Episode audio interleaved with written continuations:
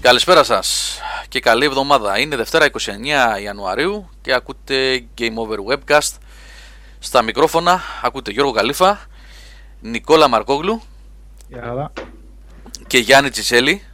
Καλησπέρα. Σήμερα έχουμε ηχηρές απουσίες. Πώς λένε ηχηρές παρουσίες? Έχουμε ηχηρές απουσίες. Ο Σάββας έχει μια υποχρέωση, δεν μπορεί να είναι παρόν σήμερα. Ο Νίκος ο Πλωμαριτέλης, θα δούμε, έχει εξαφανιστεί. Τον κυνηγάμε με το δίκανο, μπορεί να εμφανιστεί κάποια στιγμή. Καλησπέρα σε όλα τα παιδιά που είναι στο chat.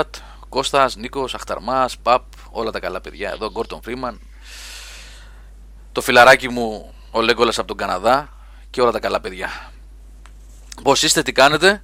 Ό,τι θέλετε γράφετε στο chat, εκτός από σχολιασμό άλλων sites και καναλιών. Είπαμε έτσι για να μην ξεκινήσει τρίτος παγκόσμιος πόλεμος. Τα ξέρετε αυτά. Ο Skynet λέει ακούει webcast και κάνει push-ups. Είδες? Κάρδιο και αεροβική. Προσφέρουμε τα πάντα. Σε όλη τη διάρκεια του webcast. Σε όλη τη διάρκεια. 2 ώρες πλάς. Λοιπόν, τι θα πούμε εδώ με τα παιδιά σήμερα? Ψάχνουμε να βρούμε εδώ λιγάκι την επικαιρότητα να σχολιάσουμε. Έριξε βέβαια ένα ωραίο link. Ποιος το έριξε πιο πάνω? Πού είσαι ρε? Ο JC Denton. Rumor από το Polygon. Η Microsoft λέει Microsoft is looking into acquiring EA, Valve and PUBG Corp. Καλά, εντάξει. Δεν ξέρω αν θα γίνει ή όχι.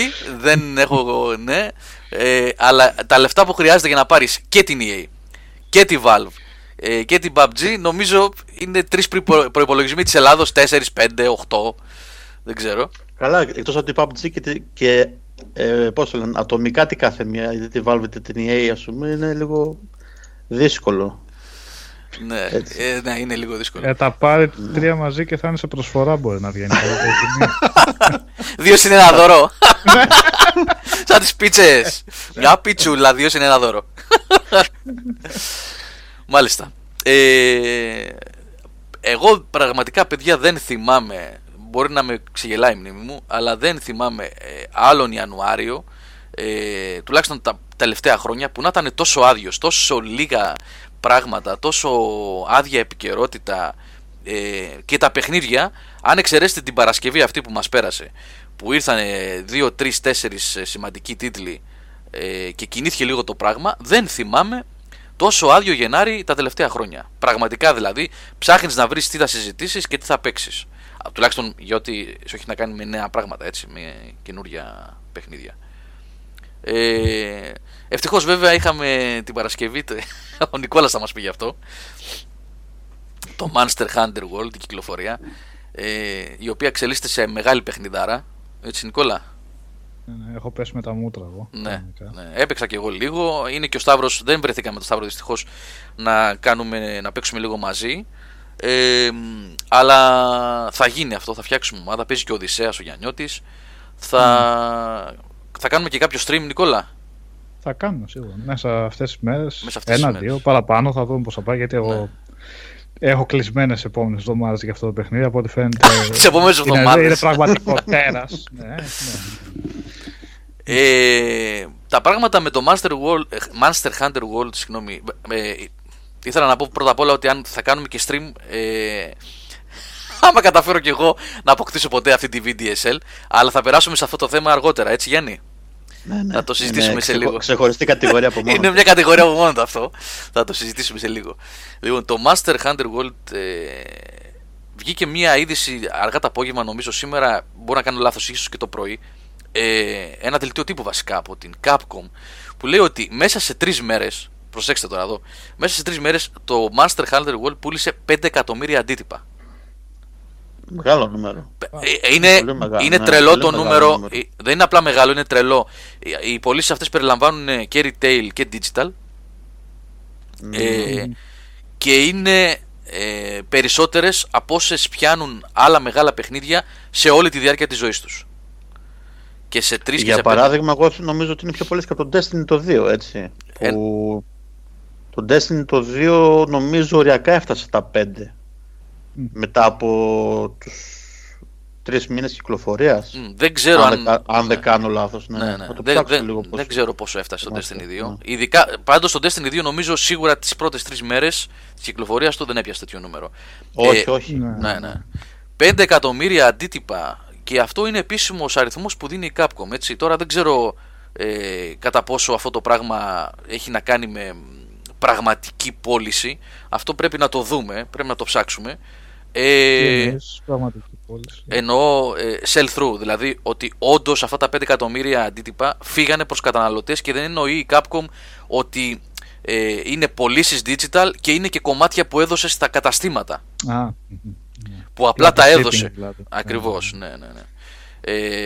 Πρέπει να δούμε. Βέβαια αυτό... είναι και η πρώτη φορά που βγήκε αυτό. Τίτλος Monster Hunter ταυτόχρονα παγκοσμίως. Γιατί νομίζω συνήθως βγαίνανε αρχικά στην Ιαπωνία και μετά από κάποιο διάστημα. Οπότε έτσι κι αλλιώς έχει πάρα πολύ ισχυρή παρουσία στην Ιαπωνία. Έχει τεράστια παρουσία. Έχει κέρδες τώρα. Ναι. Είχε και καλή προώθηση, είχε και πολύ καλή προώθηση το παιχνίδι. Και φωτογένεια στα βιντεάκια. Όπως έβγαινε έξω. Αυτό που έδειχνε ήταν πολύ εντυπωσιακό έτσι κι αλλιώς από τα βίντεο, που είχε πολύ καλή προώθηση, έχει και το γνωστό το όνομα γενικά, το έχουμε παίξει. Να. Νομίζω έτσι κι αλλιώς πολύ θα είναι αυτό το πρώτο Monster Hunter που θα πιάσουν στα χέρια τους. Πολλοί κόσμος θα είναι. Ναι.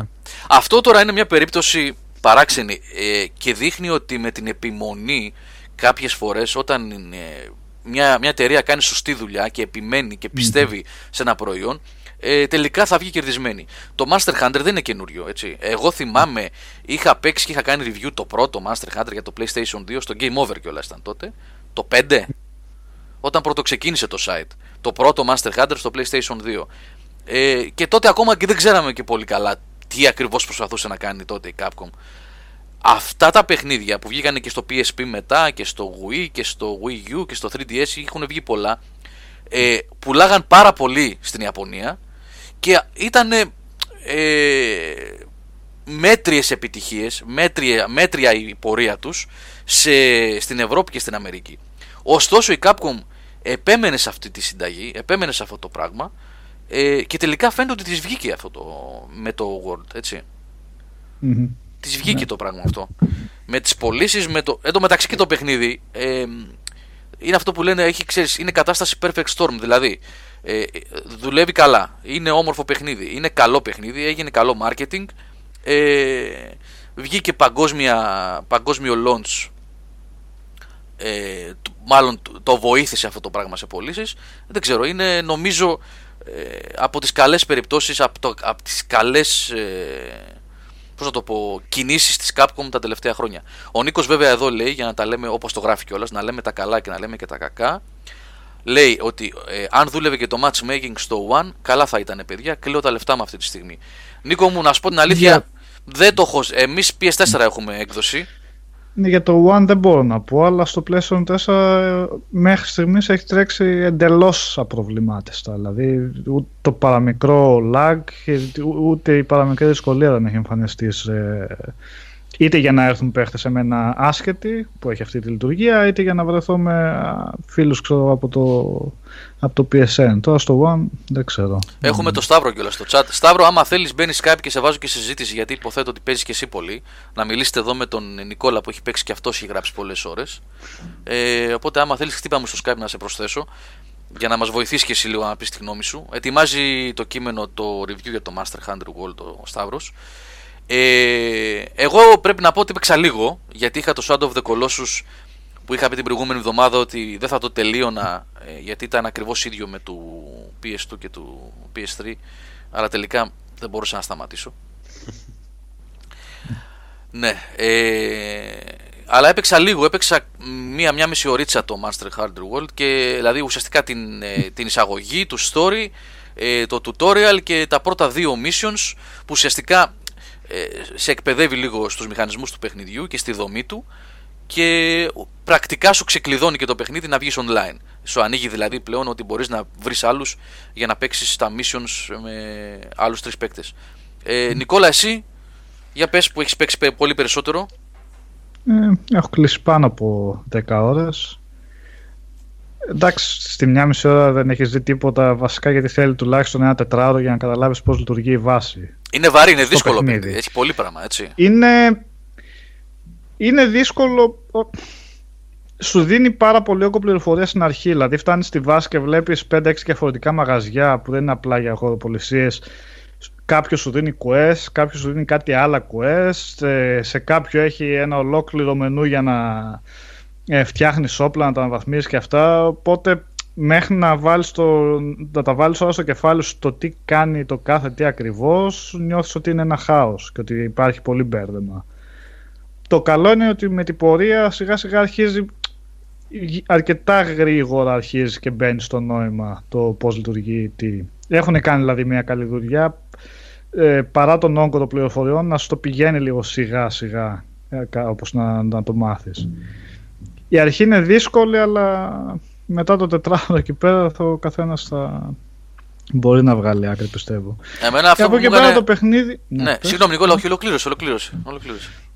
Έχει το παιχνίδι έχει απίστευτη ποσότητα από υλικό. Καταρχήν είναι πανέμορφο. Οι περιοχές που έχω δει τώρα είναι πραγματικά πανέμορφες, γεμάτα χλωρίδα, πανίδα, ένα σωρό διαφορετικά τέρατα, καλοσχεδιασμένα τέρατα, ωραίες μάχες και αυτό είναι η πρώτη επαφή που έχω με Monster Hunter παιχνίδι. Το καλό είναι ότι στις μάχες, εκτός ότι πρέπει να έχεις καλό εξοπλισμό, δεν παίζεις με τα νούμερα, δεν είναι με τα spreadsheet πόσοι κοπανάς και ό,τι βγει. Χρειάζεται και τεχνική, χρειάζεται πάρα πολύ τεχνική στο πώς θα κινηθείς στον χώρο, πώς να βρεις τα κατάλληλα σημεία για να επιτεθείς σε κάθε τέρας, να αναγνωρίσεις επιθέσεις του. Τα όπλα που έχει τεράστια ποικιλία, έχει πόσο, 15 διαφορετικές κλάσεις όπλων και κάθε ένα έχει εντελώς διαφορετικές κινήσεις και είναι κατάλληλα για εντελώς διαφορετικούς τρόπους παίξηματος. Έχει 14 όπλα. Αυτό ήθελα να πω προηγουμένως, Νικόλα. Έχει παράξενη. Συγγνώμη, λίγο έτσι να πετάξω κάποιες σκέψεις που έχω. Γι' αυτό θα ήταν και χρήσιμος ο Σταύρος τώρα στην εκπομπή, άμα θέλεις στο μικρόφωνο να βγει. Έχει παράξενη δομή σαν παιχνίδι γενικότερα. Δηλαδή, σου δίνει τα όπλα από την αρχή διαθέσιμα και αλλάζεις όποτε θέλεις. Δηλαδή, δεν κλειδώνεις ένα class. Και πηγαίνεις με αυτό. Αυτό καλό. Ότι δεν σε βάζει στην αρχή. Γιατί σε άλλα παιχνίδια δεν είναι αναγκαία καλό ή κακό, αλλά σε άλλα παιχνίδια σε αρχίζεις με ένα όπλο, οπότε το μαθαίνεις πιο γρήγορα, νιώσεις πιο άνετα μαζί του, είναι πιο δύσκολα να αλλάξεις την πορεία. Στο Monster Hunter το καλύτερο που μπορεί να κάνει ο καθένας είναι να μπει στην αρχή στο training και να δοκιμάσει όλο το όπλο και να δει τι τον βολεύει. Και να δοκιμάζει διαφορετικούς συνδυασμούς, αναλόγως με το τέρας να αλλάζει όπλο. Οπότε δεν είναι κακό σε καμία περίπτωση που στα βγάζει όλα μαζί. Σου δίνει απλά πολύ μεγαλύτερη εργαλειοθήκη για να παίξεις ακριβώς με τον τρόπο που θέλεις. Δηλαδή, να πειραματιστείς από την αρχή. Είναι γρήγορα, το σφυρί που βαράει αργά και δυνατά, αλλά πυροβόλα όπλα για όποιον θέλει από μακριά να κάνει ό,τι ζημιά μπορεί. Σου αφήνει το ελεύθερο να παίξεις όπως θέλεις εσύ. Και μπορείς να στήσεις κιόλας και την ομάδα όταν βγαίνεις για κυνήγι, δηλαδή την τετράδα, να μοιράσεις τους ρόλους και να μην είναι σταθερά ο ρόλος του καθενός ίδιος κάθε φορά. Δηλαδή να είναι ένας range, ας πούμε, και ο άλλος να πηγαίνει με το σφυρί, με το τσεκούρι, το βαρύ από κοντά να κόβει, ο ένας να είναι γρήγορος με το δόρι ή με τα διπλά σπαθιά. Γενικά αφήνει ελεύθερο το πεδίο για να πειραματιστείς με τον εξοπλισμό. Εμένα αυτό μου κάνει εντύπωση, τουλάχιστον.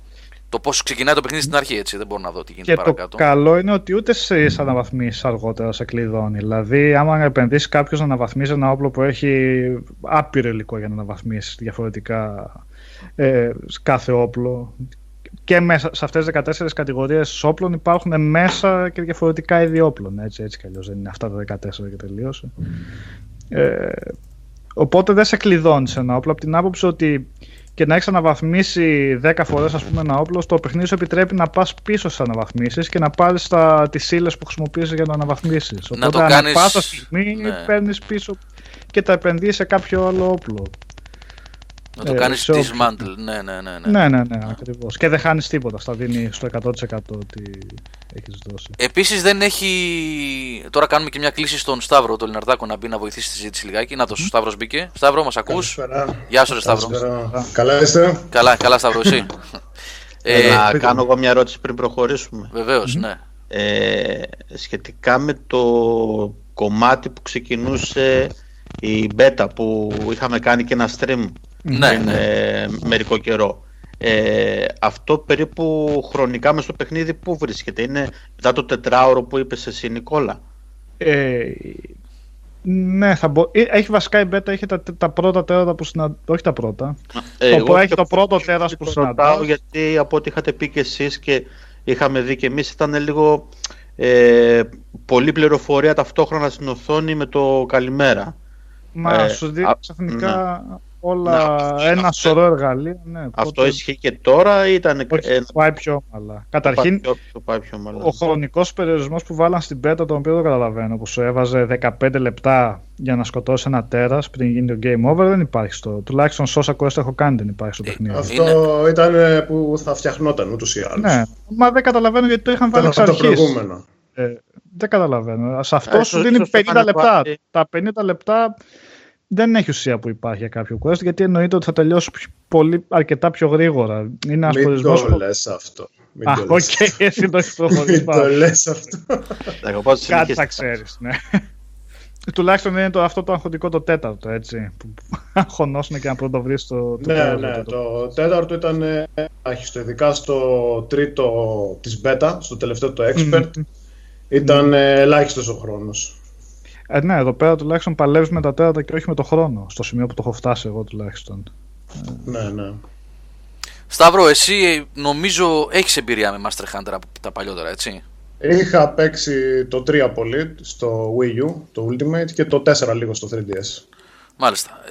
Είναι εντελώς διαφορετικά παιχνίδια με το World. Για πες λιγάκι, τι διαφορές βλέπεις και τι βλέπεις καλύτερο και τι χειρότερο σε σχέση με είναι εντελώς διαφορετικό και για τους παλιούς παίκτες, Γιώργο. Το έχουν αλλάξει τελείως το παιχνίδι.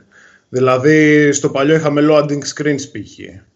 Στο παλιό ήταν πιο δύσκολα τα πράγματα. Δηλαδή, εδώ έχουν κάνει αυτό που ήθελε η Capcom εξ αρχής, να προσεγγίσει και το δυτικό κοινό πολύ. Δηλαδή, έβαλε αντικείμενα που είναι άπειρα. Π.χ. η λίαρση του όπλου, η πέτρα, δεν ήταν άπειρη παλιά. Η αξίνα που χρησιμοποιούμε για να πάρουμε υλικά δεν ήταν άπειρη. Την αγόραζες. Δεν μου φαίνεται πολύ άσχημη αλλαγή βέβαια αυτή. Τα quest που κάνεις δωρεάν τα πλήρωνες για να συμμετέχεις στα quest. Α, είναι σημαντικές οι αλλαγές αυτές. Ναι. Τι άλλο, τα pets στη μάχη δεν σε γιατρεύαν όπως σε γιατρεύουν τώρα, που βρίσκουν εκείνη την πράσινη φούσκα. Έχει πολλές διαφορές. Εκεί είχε και περιοχές, τώρα που δεν έχω συναντήσει εγώ ακόμα, έχει περιοχές θερμότητας και ψυχρού κρύου που έπρεπε να έχεις το αντίστοιχο potion, φίλτρο.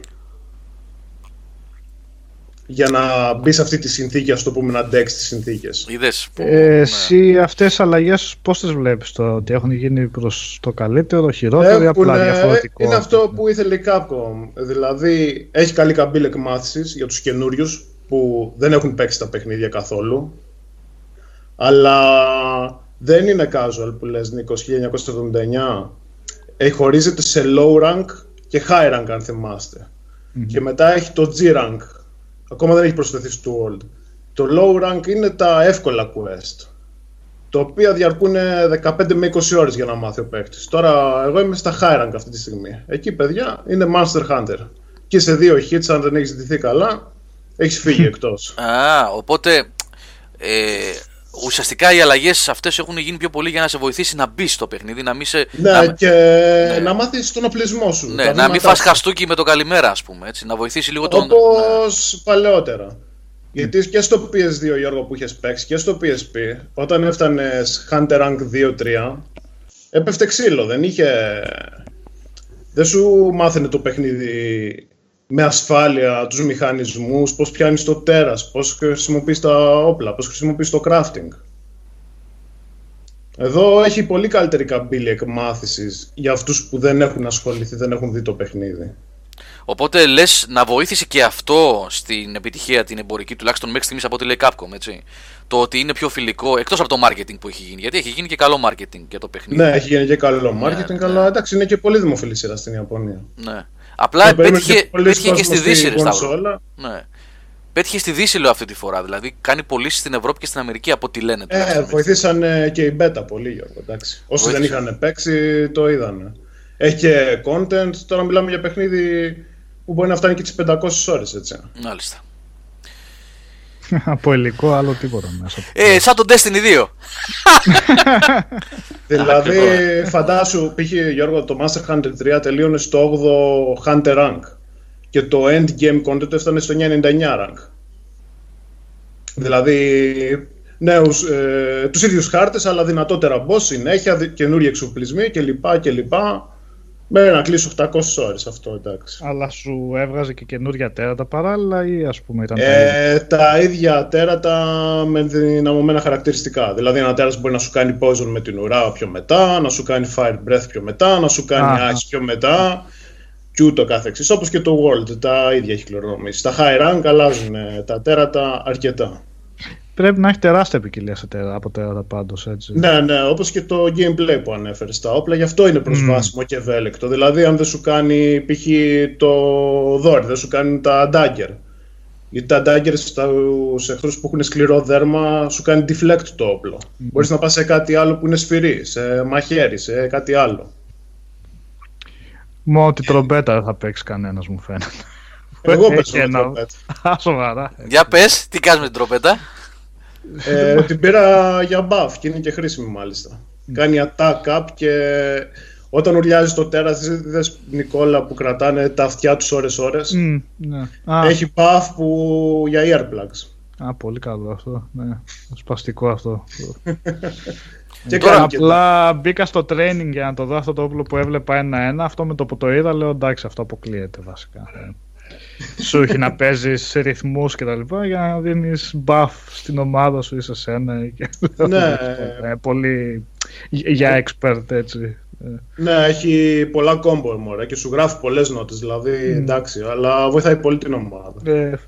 Για πες λίγο ρε Σταύρο τώρα, μιας και λες για την ομάδα, έτσι, η δομή του παιχνιδιού, θα παίξουμε και μαζί μέσα στη εβδομάδα, μετά που αυτό έλεγα στον Νικόλα, τελειώνω με το Shadow of the Colossus τώρα και το κείμενο θα βγει αύριο και αν με βοηθήσει και η αγαπημένη μας Winter να βάλει τη VDSL, θα τα πούμε.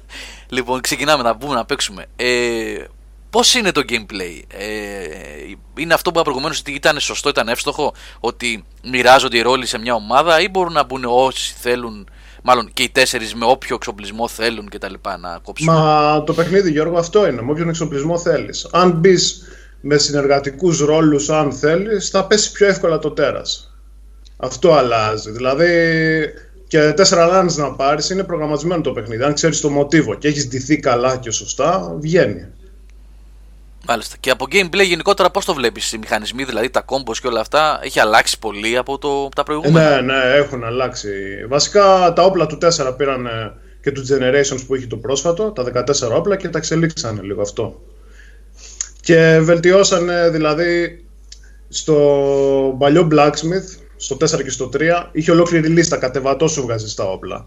Τώρα έχουν χρησιμοποιήσει, δεν ξέρω αν έχεις δει, το δέντρο διακλάδωσης. Ναι, το είδα, που κάνεις upgrade, downgrade, που θυμίζει Dark Cloud λίγο, μωρά. Ναι, σωστά, ναι. Και συμμαζεύεται λίγο το πράγμα από το να έχεις ένα κατάλογο όπλων, που τον κατάλογο τον έχουμε ούτως ή άλλως στις πανοπλίες όταν βρίσκεις καινούριο τέρας. Το συμμαζέψανε στα όπλα. Αν θες κάτι άλλο να δεις τι σου κάνει σε power, σε affinity, σε skills και τέτοια, μπορείς να γυρίσεις πίσω και αν βρεις τα κατάλληλα υλικά πόρους, να φτιάξεις κάτι άλλο. Να μεταφέρω μια ερώτηση εδώ από το chat που ρωτάνε τα παιδιά αν υπάρχει κάποιο συγκεκριμένο καμπέιν στο παιχνίδι. Ναι, στο World είναι το πρώτο παιχνίδι που έχει καμπέιν, ακολουθείς κάποια ιστορία.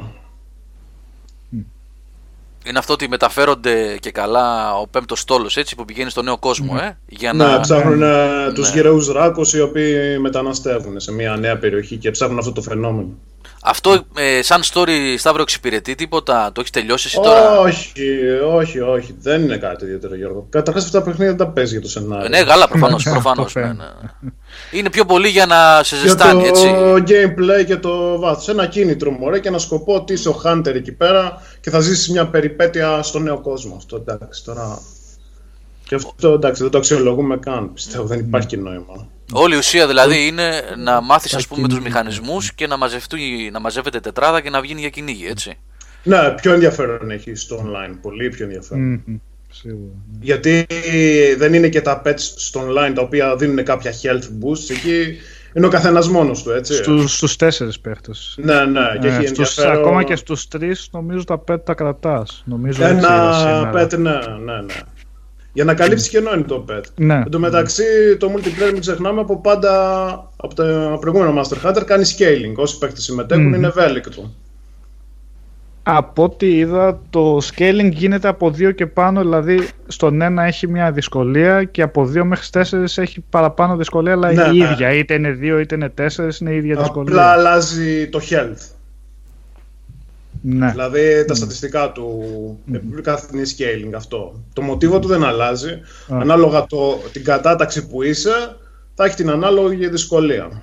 Δηλαδή αν είσαι κάνεις quest rank νούμερο 6-7 που είναι τα υψηλά rank, υψηλή κατάταξη, εκεί είσαι προετοιμασμένος ότι θα πέσει ξύλο ούτως ή άλλως, αν είσαι μόνος σου ή με παρέα.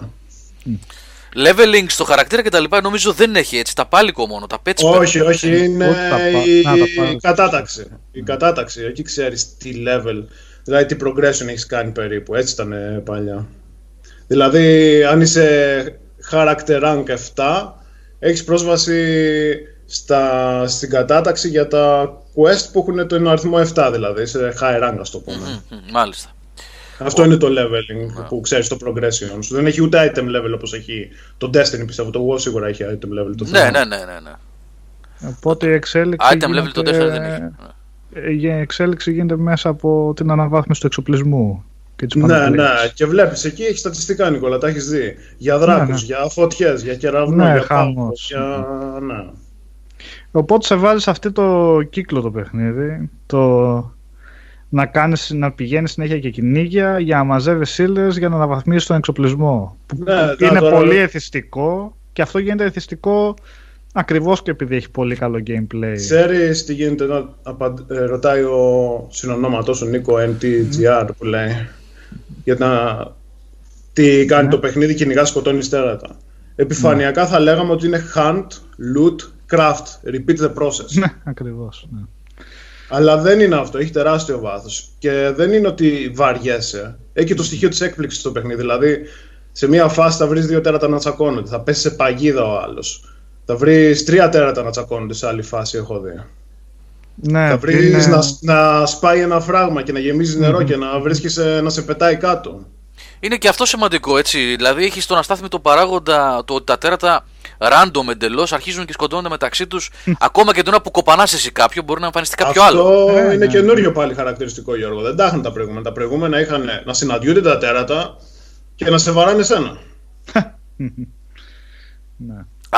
Εδώ έχουν και καλά animations που παλεύουν μεταξύ τους. Τα βλέπεις, δηλαδή κανονικά κάνουν μάχες σε κάτι πολύπικες καταστάσεις. Επίσης τα παλιά δεν ξεκινάγατε όλοι από την κατασκήνωση, Νικόλα. Δεν ξέρω, έχεις παίξει multiplayer? Όχι. Το καινούργιο. Ναι. Ξεκινάγατε διάσπαρτα. Και έπρεπε να βρείτε το τέρας διάσπαρτα και να του ρίξεις βόμβα μπογιάς, ώστε να το βλέπουν όλοι στο χάρτη. Εδώ τώρα το βρίσκεις, είναι πιο ρεαλιστικό με την ιχνηλασία. Βρίσκεις τα ίχνη του, πας και στο research, είδες, αναβαθμίζονται και αυτά. Καινούργιοι μηχανισμοί είναι και αυτοί. Έχει πολλά νέα πράγματα. Οπότε ουσιαστικά μιλάμε και για. Σταύρο, μιλάμε και για άλλο netcode. Δηλαδή πλέον δουλεύει σαν. Καλά, όχι σαν MMO, αλλά τέλος πάντων είναι όλοι μαζί. Γιατί τότε, αυτό που είπες τώρα για το χρώμα μου κάνει εντύπωση, δεν το ήξερα εγώ. Αυτό με το χρώμα ουσιαστικά για να καταλαβαίνει ο άλλος ποιο είναι το τέρας. Πού είναι ο εχθρός. Ναι. Δεν σου εμφάνιζε το χάρτη, Γιώργο, δεν είχες χάρτη. Έβλεπες μόνο την περιοχή. Loading screens ήταν. Έβλεπες τις περιοχές με αριθμούς και έβλεπες απλά μια κουκίδα χρωματισμένη και λες εκεί είναι το τέρας αυτό. Εδώ μιλάμε δηλαδή για άλμα τώρα ουσιαστικά στο σχεδιασμό του παιχνιδιού, έτσι. Ναι, και τώρα είναι και free region οι servers. Δηλαδή όλοι μπορούν να παίξουν μαζί. Εγώ μόνο συνέχεια με Ιάπωνες. Ναι, και εμένα όλοι οι Ιάπωνες. Όλοι το ίδιο. Έχει πολύ κόσμο από την Ιαπωνία. Ναι, να και ο Οδυσσέας στο chat. Ο Οδυσσέας λέει δεν σε κρατάει, σε καθυλώνει. Δεν σε κρατάει απλά. Γι' αυτό είπα. το Hunt Loot Craft που λέω και repeat the process είναι πολύ επιφανειακό να το πεις. Έχει πολύ βάθος το παιχνίδι. Ναι, βάθος ο μηχανισμός, τα όπλα, ποικιλία σε τέρατα. Εσύ το έχεις προχωρήσει κιόλας, Νίκολα. Σταύρο πρέπει να, έχει αρκετό μεγάλο αριθμό. Τώρα μπήκα σε high rank και τρώω το ξύλο της ζωής μου. Και έχει ποικιλία από τέρατα. Συνεχώς δηλαδή για την ώρα βρίσκεις. Ναι, εγώ ως τώρα μέχρι και που είμαι όλα καινούρια τέρατα έχω δει. Τώρα αρχίζουν τα παλιά να πέφτουν, να εμφανίζονται. Και ο χάρτης, παιδιά, Νικόλα, Σταύρο, ο χάρτης είναι αρκετά. Εγώ έχει... τον είδα λίγο μόνο. Πέντε περιοχές, έχει πέντε περιοχές. Πέντε διαφορετικές περιοχές. Αλλά κάθε μία έχει ένα έχει το ξεχωριστό μοτίβο της, έχει τα δικά της quest. Κάνεις, δηλαδή, μπορεί να φτιάξεις shortcast αν κάνεις διάφορα side quest, να φτιάξεις κατασκηνώσεις. Έχει πράγμα, έχει πολύ πράγμα, έχει πολύ περιεχόμενο. Έχει μέχρι και καθημερινά quest σου βγάζει. Να σε επιβραβεύσει το παιχνίδι ότι μπαίνεις online, ρε παιδί μου. Αυτό είναι ότι πρέπει τελικά πάνω στη φάση που κυκλοφόρησε για να κλείσει τρύπες gaming, τρύπες τέλος πάντων, μέχρι το Μάρτιο που θα βγουν παιχνίδια. The Zero που λες έχει free updates και το 4 έχει free updates. Δηλαδή είναι πρώτη φορά για την Capcom. Απλά αυτή τη φορά θα έχει μεγαλύτερο update. Δηλαδή την άνοιξη ξέρω ότι θα προσθέσει καινούριο τέρας, εισαγωγικά, γιατί είναι ένα από τα δυσκολότερα τέρατα του παλιού Monster Hunter, και νέα quests, ώστε να πας να προσεγγίσεις αυτά τα τέρατα, έτσι. Τα οποία θα είναι δωρεάν περιεχόμενο. Σταυρό, έχω μια ερώτηση να σου κάνω σημαντική, αλλά πριν στην κάνω να πω εδώ πέρα, στο Grey Fox κυκλοφορεί για όλες τις πλατφόρμες. Αυτή τη στιγμή είναι PS4 και One Grey Fox και βγαίνει, PC θα βγει σε λίγο, σε μερικούς μήνες νομίζω, αν θυμάμαι καλά. Εντός 18 πάντως σίγουρα, από ό,τι είχε πει κάπου. Σταυρό, να σε ρωτήσω κάτι. Τι φάση παίζει με το, ας τα πούμε, bosses? Είναι κάτι σαν raid όταν έρχεται η ώρα να πας, ας πούμε, στους μεγάλους δράκους? Οι δράκοι, εντάξει, είναι πιο ειδικές περιπτώσεις οι δράκοι. Θέλουν ειδική πανοπλία, δηλαδή πρέπει να είσαι καλά εξοπλισμένος για δράκους. Αλλά σαν λογική. Δεν είναι raid, δεν είναι. Απλά είναι δυνατή εχθρή, Γιώργο. Δηλαδή, ένας συγκεκριμένος δράκος μπορεί να σε χτυπήσει με τον ήχη του και να σου κάνει ή αιμορραγία ή poison. Δηλαδή, εκτός από το χτύπημα που θα φας, θα σου αφήσει και επιμέρους ζημιά. Πράγματα δηλαδή που άλλοι δεν τα κάνουν. Έτσι. Τα πιο, είναι πιο δύσκολα. Πιο χαμηλά τέρατα, πιο μικρά. Ναι. Ωραία, μάλιστα. Πολύ πολύ ενδιαφέρον φέρει το Master Hunter, παιδιά, πραγματικά δηλαδή. Επίσης να πω, επειδή το παίζω PS4 Pro εγώ, και ο Νικόλας νομίζω Pro έχει πλέον. Ναι. Έχει τρία πολύ ενδιαφέροντα modes που αξίζει να τα σχολιάσουμε. Σταύρο, εσύ το παίζεις σε απλό PS4? Ναι. Okay, οπότε... και frame drops εγώ σε μια περιοχή στο NCT Forest στην αρχική λίγο. Δεν και στο Digital Foundry, ναι. Υποφέρει λίγο. Ναι. Στο Pro πάντως τρέχει πολύ καλά, Νικόλα, έτσι. Τρέχει πάρα πολύ καλά. Σε ποια ρύθμιση το τρέχει? Κοίταξε, εγώ δοκίμασα και τις τρεις. Το κακό είναι ότι για να ενεργοποιηθεί η οποιαδήποτε από τις τρεις πρέπει να κάνεις restart το παιχνίδι. Ναι. Δεν είναι όπως για παράδειγμα στο Shadow of the Colossus, που θα μιλήσουμε στην πορεία γι' αυτό βέβαια, που από το μενού, από τα settings αλλάζεις και αλλάζει επιτόπου. Έχει τρία settings, έχει ένα performance mode το οποίο ουσιαστικά ανεβάζει το frame rate, αλλά όχι 60, απλά το ανεβάζει ψηλά, 40-45. Το ξεκλειδώνει. Είναι uncapped, μπράβο, για να είναι ακριβώς. Υπάρχει ένα mode το οποίο ανεβάζει την ανάλυση και ρίχνει το frame rate στα 30. Αυτό η ανάλυση την κάνει 4K, αλλά δεν είναι 4K, έτσι. Είναι αυτό το dynamic, Γιάννη, ξέρεις εσύ που λέμε τώρα. Ναι, το 1440 που ανεβοκατεβαίνει αναλόγως. Ναι, είναι αυτή η καινούρια μόδα, ναι. Και υπάρχει και ένα τρίτο που ουσιαστικά αποδίδει καλύτερα γραφικά. Με ποια έννοια? Κάνει πιο πλούσιο το χάρτη, δηλαδή δείχνει περισσότερο γρασίδι, πιο πλούσια τα δέντρα κτλ. Και τα φορτώνει πιο γρήγορα αυτά. Δηλαδή όταν τρέχεις βλέπεις κάποια πράγματα να φορτώνουν, ας πούμε, στο βάθος στα άλλα modes, ενώ σε αυτό το improved graphics είναι πιο πλούσιο, έχει καλύτερες σκιές κτλ. Αλλά δεν έχει και κανένα νόημα αυτό. Νομίζω ότι είτε το 4K στα 30, 4K σε εισαγωγικά, έτσι, στα 30 frames, είτε το performance mode, δηλαδή σε 1080p αλλά με αυξημένο frame rate είναι οι δύο καλύτερες επιλογές. Νικόλα, δεν ξέρω εσύ ποιο προτίμησες. Εγώ με τα γραφικά παίζω. Με τα γραφικά. Ντροπή, ρε. Αυτό λένε ότι είναι και το χειρότερο, γιατί... ναι. Αυτό το συνάντησα και εγώ στο Shadow of the Colossus. Πραγματικά το αυξημένο frame rate σε τέτοια παιχνίδια νομίζω βοηθάει πάρα πολύ, αλλά παραλαμβάνω, θα το πούμε σε λίγο. Ο Παπ λέει 4K 100 frames παίζουν στο PC, εντάξει. Okay. Ήρθα στην προηγούμενη εκπομπή όμως, για τις κάρτες γραφικών και αυτά. Τις τιμές που έχουν πάει για να τρέξεις αυτά. Εντάξει, είναι. Όπως είχατε πει και την προηγούμενη εβδομάδα, δεν είναι καλός καιρός για να συζητάμε για PC hardware.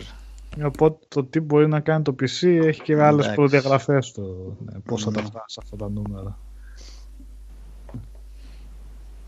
1.000 ευρώ πήγε, λέει, 1080 Ti. Εδώ, Γιώργο, εγώ είχα πάρει μια κάρτα γραφικών 320 ευρώ, και μου τη ζητάνε με 700.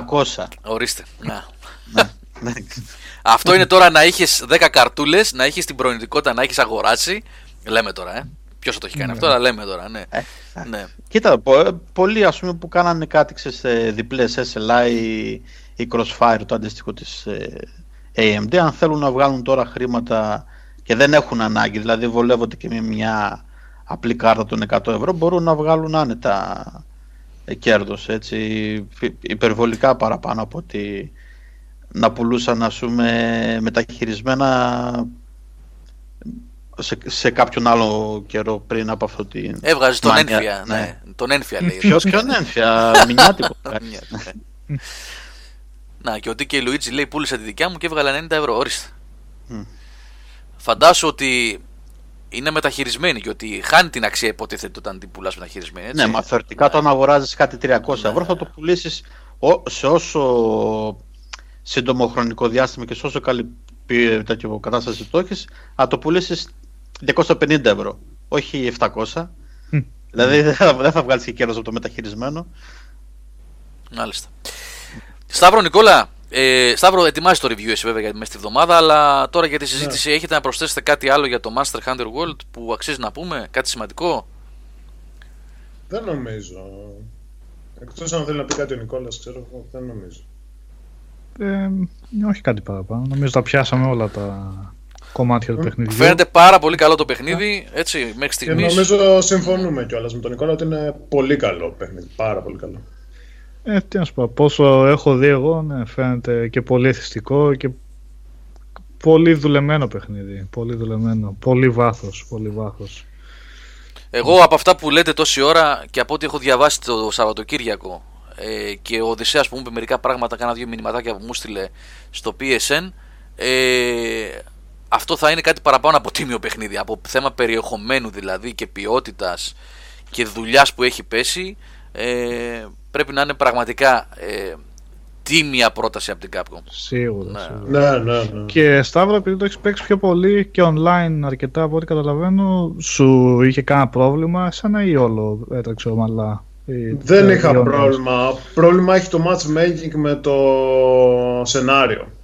Δηλαδή έχουν κάνει χαζομάρες ότι αν δεν δεις τα cutscenes. Δηλαδή έχω παίξει ιαπωνικά παιχνίδια πρόσφατα, το Dragon Quest Heroes 2 π.χ. Στο σενάριο δεν είχα πρόβλημα με το online, το Kitten το ίδιο.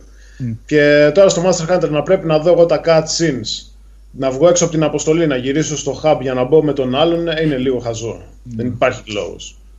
Γιατί και το σενάριο αφενός δεν έχει νόημα και αφετέρου σιγά. Γιατί να μην μπει κι ο άλλος μας, δεν το καταλαβαίνω.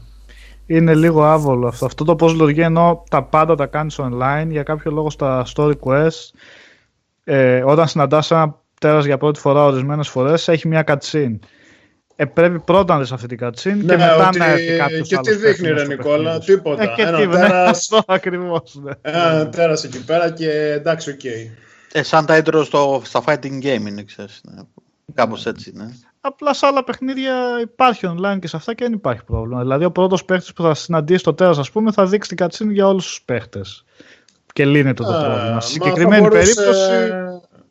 Άνετα, αυτό να μπαίνουν εκεί οι δύο και να δείχνει το cutscene και τέλος. Δεν το καταλαβαίνω γιατί το κάνει αυτό. Αλλά εντάξει, δεν είναι τόσο θέμα αυτό από την άποψη ότι μπορείς να μπεις με ένα παίχτη και απλά να πλακωθείς σε side quests και απλά κυνήγια για να βρεις. Ναι, ναι, από εκεί και πέρα δουλεύει. Αν θες να κάνεις optional events, οτιδήποτε άλλο, ναι, μπαίνεις με τη μία. Και το μεγαλύτερο κομμάτι του παιχνιδιού, έτσι κι αλλιώς, όπως έχω δει, δεν είναι τα story missions, αλλά το όλο το τριγύρο που κάνεις, τα ξεχωριστά τα κυνήγια. Απλά η παγίδα ξέρεις ποια είναι. Το story mission σου δίνει τα credits, μωρέ, ότι και καλά για αυτούς που θέλουν να ορίσουν ένα τέλος στο παιχνίδι. Αυτό και είναι. Τα και τα άλλα ανεβάζεις, αν δεν τα κάνεις... Ναι, και σου δίνει, ναι, ναι, και την πρόοδο. Παλιά δεν ίσχυε έτσι. Έπρεπε να κάνεις τις αντίστοιχες αποστολές, 5, 6, 7 αποστολές, και να συμμετέχεις μετά στο επόμενο rank.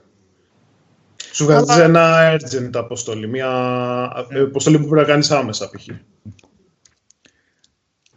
Αλλά πάλι βγάζει μια κεντρική αποστολή και μετά ξαφνικά γεμίζεις με υλικό για να παίξεις πέρα της ιστορίας. Μα αυτό είναι το νόημα. Αυτό είναι ακριβώς. Δεν θα το παίξει. Αυτό λέμε. Δεν θα το παίξει το σενάριο το παιχνίδι. Σε καμία περίπτωση, εντάξει. Σταυρό, πριν φύγουμε από το θέμα αυτό, να σε ρωτήσω κάτι. Επειδή είπες του Κίντεν προηγουμένως και εσύ θα παρακολουθείς πολύ τα Ιαπωνέζικα. Πώς στέκεται αυτό, είναι παρόμοιας φύσεως παιχνίδι. Πώς στέκεται αυτό, είναι κλόνος, έχει. Κλόνος είναι. Όπως ήταν και το God Eater που είχαμε κάνει review που μου είχες δώσει. Ναι, το God Eater, ναι, σωστά, ναι. Απλά απευθύνεται σε πιο casual κοινό.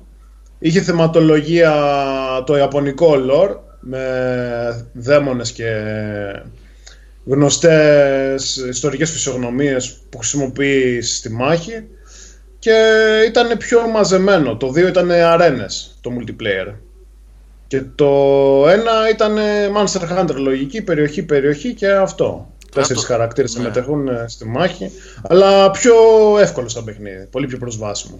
Δεν έχει καμία σχέση με το βάθος δηλαδή και το τέτοιο που έχει το... Όχι, έχει όπλα, έχει εξοπλισμό, αλλά είναι γενικά πιο εύκολο. Δεν θα συναντήσεις μεγάλη δυσκολία σε σχέση με το Monster Hunter. Μάλιστα. Με την ποικιλία που είχε. Όπως και τον God Eater, ακόμα περισσότερο. Είναι πιο ανημεοειδή, οπότε ακόμα πιο casual, ας το πούμε, περίπτωση. Ωραία. Λοιπόν, να περάσουμε στο επόμενο μεγάλο παιχνίδι της περίοδου. Τουλάχιστον αυτών των ημερών. Βέβαια είναι και το Dragon Ball Fighters, αλλά πολύ σημαντική κυκλοφορία. Ναι, και ειδικά για την Ιαπωνία. Μαζί με το Dissidia κιόλας. Ναι. Αλλά δεν έχουμε τον Αποστόλη διαθέσιμο δυστυχώς που έχει αναλάβει το review να μας μιλήσει. Αλλά το review το ετοιμάζει, νομίζω Τετάρτη θα βγει αυτό. Είναι και τα δύο παιχνίδια που έχουν κάνει το 1-2 στο UK chart αυτή τη βδομάδα, έτσι. Πρώτο Master Hunter, δεύτερο Dragon Ball. Και το Dragon Ball έκανε και ρεκόρ, μου φαίνεται, στο Metacritic. Είναι το πρώτο παιχνίδι που έχει τη μεγαλύτερη βαθμολογία αυτό το συγκεκριμένο. Σοβαρά, ναι. Έχω την εντύπωση. Ναι. Είναι στα 88 αυτή τη στιγμή. Master Hunter είναι στα 91. Το Master Hunter, ναι, τρελές βαθμολογίες το Master. Καλά, είναι και της Arc System Works, έτσι, οι άνθρωποι είναι... Ναι, είναι η εταιρεία τώρα, Γιώργο, και είναι και διαφορετικό, εντάξει. Είναι και του τύπου ζήταγε ο κόσμος πολύ. Ναι, μεγάλη επιτυχία και αυτό, μεγάλη επιτυχία. Το Dissidia που είπες πότε έρχεται, ρε Σταύρο? Τώρα που κοντά δεν είναι και αυτό. 30 του μήνα, αλλά η Beta δεν άκουσα καλά λόγια. Πολύ παραπάνω έπεσε. Είναι, λέει, πολύ αργό. Επειδή είναι τριάδες 3D οι αρένες. Μάλιστα. Τέλος πάντων, PS5 που λέει ο Πάπ εδώ πέρα και ο φίλος και ο Νίκο, και ο Νίκο NTGR, ναι. Τι PS5 ρε παιδιά? Κάθε εβδομάδα θα βγαίνει και ένα άρθρο. Πότε θα κυκλοφορήσει, ναι. Σαν ζεστά κουλουράκια πουλάνε ρε παιδιά τα PS4 αυτή τη στιγμή. Γιατί να βγάλει PS5? Δεν βλέπετε τι γίνεται. Δημήτρη Αγγέλου, Sea of Thieves. Να σου πω την αλήθεια, έχουμε κωδικούς για την beta. Έχω δώσει στο Σάβα, αλλά εγώ δεν έχω προλάβει να παίξω. Είχα το Shadow of the Colossus. Θα παίξουμε αυτή τη βδομάδα, πιστεύω, λίγο την beta, θα τη δούμε και θα μιλήσουμε γι' αυτό στην πορεία. Έχει καιρό ακόμα το Sea of Thieves βέβαια, αλλά θα τα πούμε, θα το δούμε γι' αυτό, γιατί νομίζω ότι είναι πολύ σημαντικό γι' αυτό. Είναι μεγάλη αποκλειστικότητα, από τα δυνατά δηλαδή και από τις λίγες πλέον αποκλειστικότητες της Microsoft. Αλλά δεν έχω προλάβει, να πω την αλήθεια. Το βαριέσαι, λέει, πες την αλήθεια. Ποιο ρε Παπ? Για πιο βαριέμαι, για βοήθα λίγο. Λοιπόν, να περάσουμε στο Shadow of the Colossus, το οποίο έχει κάποιο τυπικό embargo για reviews για αύριο το πρωί στις 10 η ώρα, αλλά Εντάξει, τώρα τι review να έχει, συγγνώμη, τι εμπάργκο να υπάρχει. Στη τρίτη κυκλοφορία του. Να, δεν το έχουμε ξαναδεί. Ναι. Τρίτη κυκλοφορία του, έχει γεμίσει και το ίντερνετ με βίντεος και τα λοιπά και απόψεις. Τώρα τι να, τι εμπάργκο. Εντάξει, ας πούμε ότι θα υπάρχει βαθμός προφορικός μέχρι αύριο το πρωί που θα δημοσιεύσουμε το κείμενο. Λοιπόν, ποιος με ρώτησε, ο Νίκος 1979, αν αξίζει τα 40 ευρώ. Το 40, ναι. Ρε Νίκο, να σου πω κάτι. Ειδικά εγώ θα σου πω ότι αξίζει 140 ευρώ, όχι 40 ευρώ. Έτσι. Χαρτολογώντας προφανώς το λέω αυτό. Γενικά εκείνη η τριπλέτα που ανέβασες στη φωτογραφία δεν νομίζω να τιμολογείται. Δεν τιμολογείται. Χρηματικά, έτσι. Ναι. Αυτό που έχω να σας πω εγώ είναι ότι αυτοί, τα παλικάρια στην Blue Point Games, Τεξανή νομίζω είναι αυτή. Είναι απίθανοι τύποι. Η δουλειά που κάνανε, έχουν ξανακάνει τέτοια δουλειά στα God of War και νομίζω σε ένα Metal Gear Solid είχαν δουλέψει παλιότερα. Και στα PSP δεν είχαν δουλέψει. Ναι, είχαν δουλέψει στα God of War. Ναι. Ναι. Λοιπόν, το πιο σημαντικό από όλα σε αυτή την ιστορία είναι ότι το Shadow of the Colossus που κυκλοφορεί για το PS4 στις 7 του μήνα είναι ένα προϊόν το οποίο σέβεται απόλυτα το πρωτογενές υλικό επάνω στο οποίο βασίστηκε. Είναι ένα αριστούργημα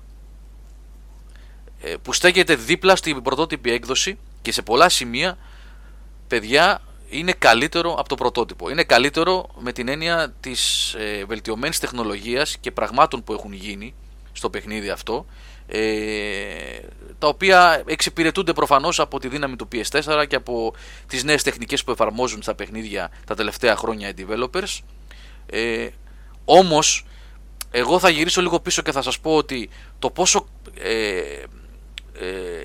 μεγάλο επίτευγμα είναι αυτό που έκανε η Blue Point με το remake αυτό, δεν είναι remaster, remake, επιβεβαιώνει το πόσο μπροστά από την εποχή του και πόσο μεγαλειώδες ήταν το Shadow of the Colossus όταν πρωτοκυκλοφόρησε. Ο Ueda και η ομάδα του ήταν πολύ μπροστά από την εποχή τους και στις τεχνικές, το πώς είχαν κατορθώσει να κάνουν streaming ολόκληρο τον κόσμο. Το θυμάστε αυτό, έτσι, παιδιά?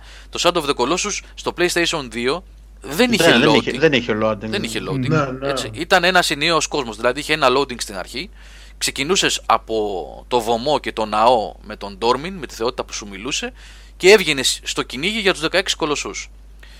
Και οι φωτισμοί. Και κάπου, συγγνώμη Γιώργο, κάπου είχα διαβάσει ότι αυτή τη τεχνική την πήρε η Naughty Dog και την εφάρμοσε στην πορεία στο Uncharted. Γιατί και το Uncharted όταν έχει κυκλοφορήσει στο PlayStation 3, τους είχαν κάνει μια ερώτηση πώς γίνεται τόσος μεγάλο κόσμος και τα λοιπά να μην έχει. Και στα Jack and Daxter το είχαν κάνει.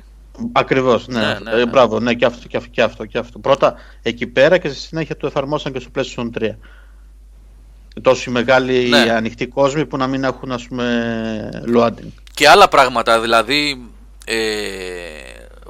βλέποντας comparison screenshots μέσα στο Shadow of the Colossus το καινούριο, έχει πολλά extras που ξεκλειδώνουν παίζοντας, έτσι, εν τη εξελίξη του παιχνιδιού, και έχει πολλά comparison screenshots από διάφορα σημεία της έκδοσης του PlayStation 2 και του PlayStation 4.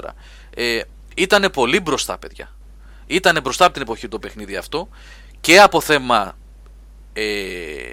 τέχνης, να το πω έτσι, από το εικαστικό του, και από θέμα τεχνολογίας και game design. Το γεγονός ότι βγήκε ένα παιχνίδι τότε, δεν θυμάμαι πολλά εγώ, όποιος θυμάται ας με βοηθήσει, που δεν είχε καθόλου gameplay παρά μόνο bosses. Δεν υπάρχει τίποτα στον κόσμο, δεν υπάρχει μομπά για να σκοτώσεις, δεν υπάρχει απολύτως τίποτα. Ένα platforming που απαιτείται σε κάποιες περιπτώσεις για να 2006 λέει ο Νίκος, ναι, 2006, 5-6 και θυμόμουν και εγώ. Δεν υπάρχει τίποτα στον κόσμο παρά μόνο ένα platforming, λοιπόν, επαναλαμβάνω, που θα σε οδηγήσει σε κάποιες περιπτώσεις στο να πλησιάσεις τον κολοσσό ή να καταφέρεις να βρεις τον τρόπο να τον φέρεις εκεί που θέλεις για να τον πολεμήσεις, να ανέβεις επάνω του ουσιαστικά για να τον χτυπήσεις. Αυτό το game design ήταν πρωτότυπο τουλάχιστον για την εποχή, και δεν το βρίσκεις εύκολα. Δεν ξέρω, δεν μπορώ να καταλάβω, μάλλον δεν μπορώ να θυμηθώ αν υπάρχει σε άλλα παιχνίδια κάτι τέτοιο, που δεν κάνεις τίποτα άλλο παρά μόνο bosses. Νομίζω κάποια indies θα μας πει ο Νικόλας. Είναι τόσο επιτυχημένα εφαρμόσιμος, μπορώ να πω. Νίκο, NTGR είναι σημαντικό. Αυτό το πράγμα με ένα μηχάνημα που είχε, ξέρω και εγώ πόσα megabyte, 32 megabyte μνήμης, το PlayStation 2 πόσο είχε ρε παιδιά, τόσο δεν είχε.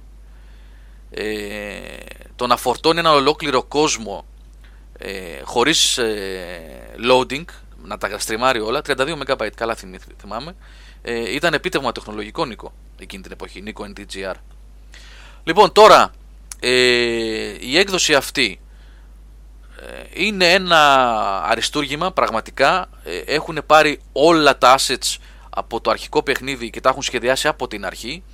Οι φωτισμοί είναι καταπληκτικοί, το HDR είναι καταπληκτικό, τα textures είναι υπέροχα, η μουσική του Κάο Τάνι, αυτό το αριστούργημα της μουσικής, έτσι, αυτές οι καταπληκτικές συνθέσεις έχουν περαστεί αυτούσιες.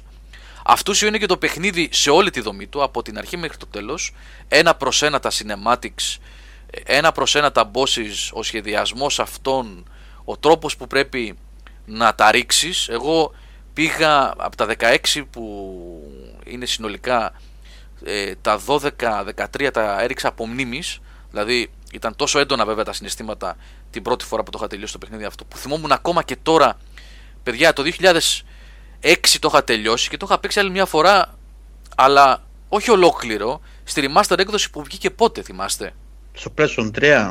Ναι, που ήταν πακέτο, το Aiko και το Shadow of the Colossus. Ήταν νομίζω 12. Το 12. Κάπου ναι, εκεί πρέπει να ήταν, αν δεν κάνω λάθος. Και θυμόμουν συγκεκριμένα σημεία που έπρεπε να πιαστώ, να ανέβω για να κάνω συγκεκριμένες κινήσεις, για να δελεάσω τον εκάστοτε κολοσσό, να έρθει κοντά κτλ.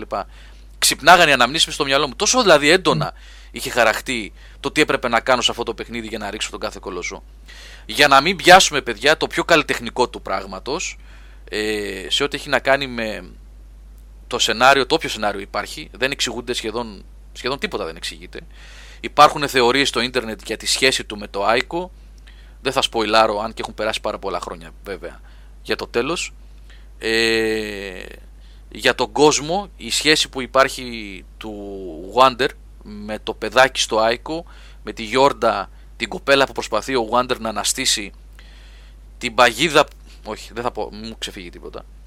Τέλος πάντων, το τι συμβαίνει. Γενικά να πούμε ότι είναι στον ίδιο κόσμο, έτσι. Τουλάχιστον έτσι, ναι, έτσι διαφαίνεται. Και επίσης ίδιος κόσμος είναι και στο. Νομίζω το έχει πει και ο Έντα. Και ο Έντα το έχει πει. Ναι, δεν είναι δικιά μας η κασία. Και στο Last Guardian, έτσι. Και, και το Last Guardian μοιράζεται τον ίδιο κόσμο, υποτίθεται. Τώρα για ευκολία και τα λοιπά, που λέγανε τα παιδιά ότι είναι πιο εύκολο και τα λοιπά. Αυτό, παιδιά, προκύπτει από πολλά πράγματα. Πρώτα απ' όλα έχουμε αυξημένο frame rate στο παιχνίδι, και δεν αναφέρομαι στα δύο modes, θα πω σε λίγο, που διαθέτει το PS4 Pro, αλλά by default, να το πω έτσι, το παιχνίδι τρέχει καλύτερα, που σημαίνει ότι είναι και ο χειρισμός πιο εύκολος, γιατί αν θυμάστε, είδα και στο Digital Foundry, η έκδοση του PlayStation 2 σε στιγμές έπαιζε στα 10-15 frames. Ήταν και το μόνο αρνητικό που μπορούσες να προσάψεις στο παιχνίδι, κοινό, έτσι, ήτανε ένα παιχνίδι που έφτανε στα όρια το hardware τότε, PlayStation 2. Παιδιά, σκεφτείτε μόνο την κλίμακα. Η κλίμακα που υπάρχει στο παιχνίδι αυτή ήταν πρωτοφανής αυτό το πρωτοφανής το πράγμα που είχαμε δει τότε. Το να έχεις έναν χαρακτήρα ο οποίος έπιανε όλη την οθόνη, ξαφνικά γινόταν ένα μυρμίγκι που έπρεπε να ανέβει πάνω σε ένα. Ναι, ήταν τρελά τα πράγματα που κάνανε. Και ο εντυπωσιασμός που προκαλείται από αυτά τα πράγματα που είχαν γίνει το 2006 έχει τον ίδιο βαθμό και σήμερα. Δηλαδή, παρόλο που το μάτι και το μυαλό και τα χέρια έχουν συνηθίσει σε απίστευτα πράγματα στο gaming τα τελευταία 15 χρόνια, συνεχίζει να προκαλεί τον ίδιο εντυπωσιασμό και την ίδια ανατριχύλα σε στιγμές το παιχνίδι αυτό. Λοιπόν, μα έχουμε συνηθίσει τα τέρατα αυτά, επειδή τα έχουμε ξαναδεί, αλλά και έχουμε δει τέτοια επικά τέρατα, αλλά κανένα άλλο παιχνίδι, αν δεν με απατάει η μνήμη μου, δεν έχει καταφέρει να δημιουργήσει ένα gameplay τόσο καλό πάνω σε αυτά τα τέρατα. Δηλαδή, σε άλλα παιχνίδια που βλέπουμε μεγάλους κολοσσούς και πρέπει να τους ρίξουμε, συνήθως έχουν να κάνουν με cutscenes, με κάποιο gimmick που πρέπει να χρησιμοποιήσουμε, να ενεργοποιήσουμε κάποιο μηχάνημα για να εξοντώσουμε. Πώς? Με scripted στιγμές. Ναι, ακριβώς. Στο Shadow of the Colossus, εκτός από την επικητή κλίμακα, άφηνε τον παίχτη να τον άφηνε ελεύθερο βασικά να ρίξει το boss. Πολύ ωραίο παιχνίδι. Και μουσικά παντού ήταν πολύ καλό παιχνίδι. Οπότε ναι, αυτή η ελευθερία στο gameplay, στο πώς θα το ρίξεις, πώς θα το προσεγγίσεις, πώς θα σκαρφαλώσεις πάνω του, εκτόξευε αυτό το αίσθημα του τοπικού. Ναι, νομίζω ότι όλη αυτή η ιστορία, το game design του παιχνιδιού, επαναλαμβάνω, η καλλιτεχνική του αξία είναι τεράστια. Είναι τιτάνια. Και ο καθένας βέβαια μπορεί να την κρίνει αναλόγως, έτσι, με τα γούστα του. Υπάρχει και το gameplay όμως εδώ πέρα, το οποίο για μένα είναι ιδιοφυές. Με ποια έννοια? Εσύ βλέπεις ένα κτίνος, ένα κολοσσό που πρέπει να ρίξεις, και το παιχνίδι, εκτός από ένα hint που σου δίνει υπό τη μορφή μιας φράσης μόνο, η συγκεκριμένη θεότητα η οποία σε παρακινεί να ρίξεις τους κολοσσούς για να σε βοηθήσει να αναστήσεις την αγαπημένη σου, γιατί το concept αυτό είναι, έτσι, σου δίνει μια φράση μόνο και τίποτα άλλο, απολύτως τίποτα, είσαι μόνος σου και πρέπει να μελετήσεις το χώρο πίσω, να μελετήσεις το περιβάλλον και να βάλεις το μυαλό σου να δουλέψεις και να σκεφτείς τι μπορώ να κάνω εγώ τώρα, ένα μυρμίκι μπροστά σε ένα κολοσσό, για να καταφέρω να ανέβω πάνω του και να τον ρίξω. Επίσης, παιδιά, το γεγονός το ότι τα χέρια σου τρέμουν καθώς ο χρόνος, δηλαδή ουσιαστικά για τη στάμινα μιλάμε, η στάμινα συγγνώμη, του χαρακτήρα σου αρχίζει και τελειώνει και έχει μείνει ένα μόνο χτύπημα για να τον σκοτώσεις, αλλά δεν ξέρεις αν θα σου φτάσουν αυτά τα 2 δευτερόλεπτα που έχουν μείνει, την ώρα που τεινάζεται και δεν μπορείς να κρατηθείς επάνω σου, είσαι μόνο επάνω του, είσαι μόνο με το ένα χέρι και δεν ξέρεις αν θα σε πετάξεις τελικά και θα ξεκινήσεις όλη τη διαδικασία από την αρχή ή αν θα σε πατήσει τελικά και δεν θα τα καταφέρεις, δεν περιγράφεται. Τρέμουν τα χέρια σου την ώρα που παίζεις από την αδρεναλίνη. Είναι μοναδικό αυτό το πράγμα που έχουν επιτύχει με το παιχνίδι αυτό. Είναι θρυλικό και είμαι πολύ χαρούμενος γιατί το remaster, συγγνώμη, πάλι λάθος το έκανα, το remake αυτό είναι 100% πιστό στο πρωτότυπο και είναι ένα κανονικότατο 100% Shadow of the Colossus. Τα καταφέρανε τα παιδιά της Blue Point και τους αξίζουν συγχαρητήρια. Το παιχνίδι είναι κολοσσιαίο, όπως είναι και η Κολοσσία 16 που έχει μέσα. Το hard mode που λέει ο Νίκος εδώ υπάρχει από την αρχή, είναι ξεκλείδωτο. Υπάρχει το time attack mode, μετά το τέλος ξεκλειδώνεται αυτό, Νίκο. Μπορείς να πας μπροστά στα αγάλματα, να πατήσεις το R1 και ξεκλειδώνει το time attack mode. Υπάρχει το photo mode. Και επίσης, αυτή είναι απάντηση σε ερώτηση από την προηγούμενη Δευτέρα που είχε ρωτήσει ένα παιδί αν με πείραζε που άλλαξε λίγο το χρώμα. Θυμάστε, παιδιά, που είναι πολύ σέπια, είναι πολύ καφέ, κίτρινο καφέ το πρωτότυπο. Ενώ το remake είναι λίγο πιο ζωντανό, όχι λίγο, πολύ πιο ζωντανό στα χρώματα και στην απεικόνιση της χλωρίδας κτλ. Το παιχνίδι βέβαια είναι, παιδιά, εντελώς PS4, η τεχνολογία του είναι καταπληκτική, στο νερό, στους φωτισμούς, στα textures, τα πάντα. Έχει όμως φίλτρα που είναι από την αρχή ελεύθερα, έχει νομίζω 6, 7, 8 διαφορετικά φίλτρα χρωματισμού, τα οποία μπορούν να αλλάξουν το παιχνίδι εντελώς, δηλαδή να το κάνουν, το default είναι λίγο πιο φυσικό, έχει πιο φυσικούς χρωματισμούς. Υπάρχει ένα που το κάνει ίδιο με την πρωτότυπη έκδοση στο κίτρινο πότο. Υπάρχει ένα night mode, πολύ ενδιαφέρον. Και από εκεί και πέρα υπάρχουν επιλογές θερμότητας του χρώματος, δηλαδή cold, frigid, warm κτλ. Μπορείς να παίξεις. Έχει photo mode, Γιάννη, the zero, ναι. Και έχει και πολλές επιλογές. Αν έχετε PS4 Pro έχει 2 επιλογές. Έχει το Cinematic Mode που το τρέχει το παιχνίδι σε Dynamic 4K 1440p, Γιάννη, που λέγαμε και πριν. Να. Στα 30 frames κολλημένο, καρφωμένο. Το παιχνίδι τρέχει νερό, παιδιά, κανένα πρόβλημα. Και έχει το ακόμα καλύτερο mode, το Performance, το οποίο ρίχνει το παιχνίδι σε 1080p και η διαφορά είναι εμφανής και, όπως είπα προηγουμένως που λέγαμε για το Monster Hunter, αλλάζει μέσα από τα μενού, δεν χρειάζεται να κάνεις restart το παιχνίδι, πολύ ωραίο αυτό, πολύ καλό. Ρίχνει την ανάλυση, κατευθείαν το καταλαβαίνεις, τολώνει το παιχνίδι λίγο και γίνεται πιο έντονο αυτά τα juggies και το aliasing, σπάνε οι γωνίες κτλ. Αλλά το παιχνίδι τρέχει, παιδιά, στα 60 frames ακατέβατο 60 frames, όπως είδαμε και στο Digital Foundry. Και το βοηθάει πάρα πολύ. Ο τρόπος που κινούνται οι κολοσσοί και ο Wander και όλη η μάχη αλλάζει τελείως. Δηλαδή αξίζει να το δείτε σε 4K για την ποιότητα των γραφικών και των textures και τα λοιπά, αλλά εγώ αφού το έπαιξα έριξα 2-3 κολοσσούς σε cinematic mode, μετά το γύρισα σε performance, στα 60 frames το παιχνίδι είναι πανέμορφο. Εγώ υπόσχομαι ότι μόλις γίνει η αναβάθμισή μου σε VDSL, το περιμένω από μέρα σε μέρα, ελπίζω, θα πούμε σε λίγο γι' αυτό, θα γελάσουμε, θα γίνει stream, και θα γίνει stream σε 1080p 60 frames, να το δείτε όπως είναι το παιχνίδι σε όλο το μεγαλείο. Εν ολίγης, κλείνοντας, εκτός αν έχετε ερωτήσεις παιδιά, αν ξέχασα κάτι μεγαλειώδες, είτε το έχετε παίξει το πρωτότυπο είτε δεν το έχετε παίξει, μάλλον αν δεν το έχετε παίξει δεν το χάνετε αυτό το παιχνίδι, αλλά ακόμα και αν το έχετε παίξει και αν το έχετε δει και στην HD έκδοση στο PS3, πρέπει να το ξαναπαίξετε. Είναι το παιχνίδι ξαναγεννημένο και όσο μεγαλειώδες ήταν όταν το είχατε πρωτοδεί, απλά πολύ πιο όμορφο και φτιαγμένο για το σήμερα. Μην το χάσετε, απλά μην το χάσετε, ειδικά σε αυτή την τιμή. Αυτό Γιώργο κυκλοφορεί την άλλη εβδομάδα νομίζω, έτσι, 7 του μήνα. 7 του μήνα, ναι. Είναι ένα μεγαλειώδες παιχνίδι που δεν πρέπει να λείπει από συλλογές, παιδιά.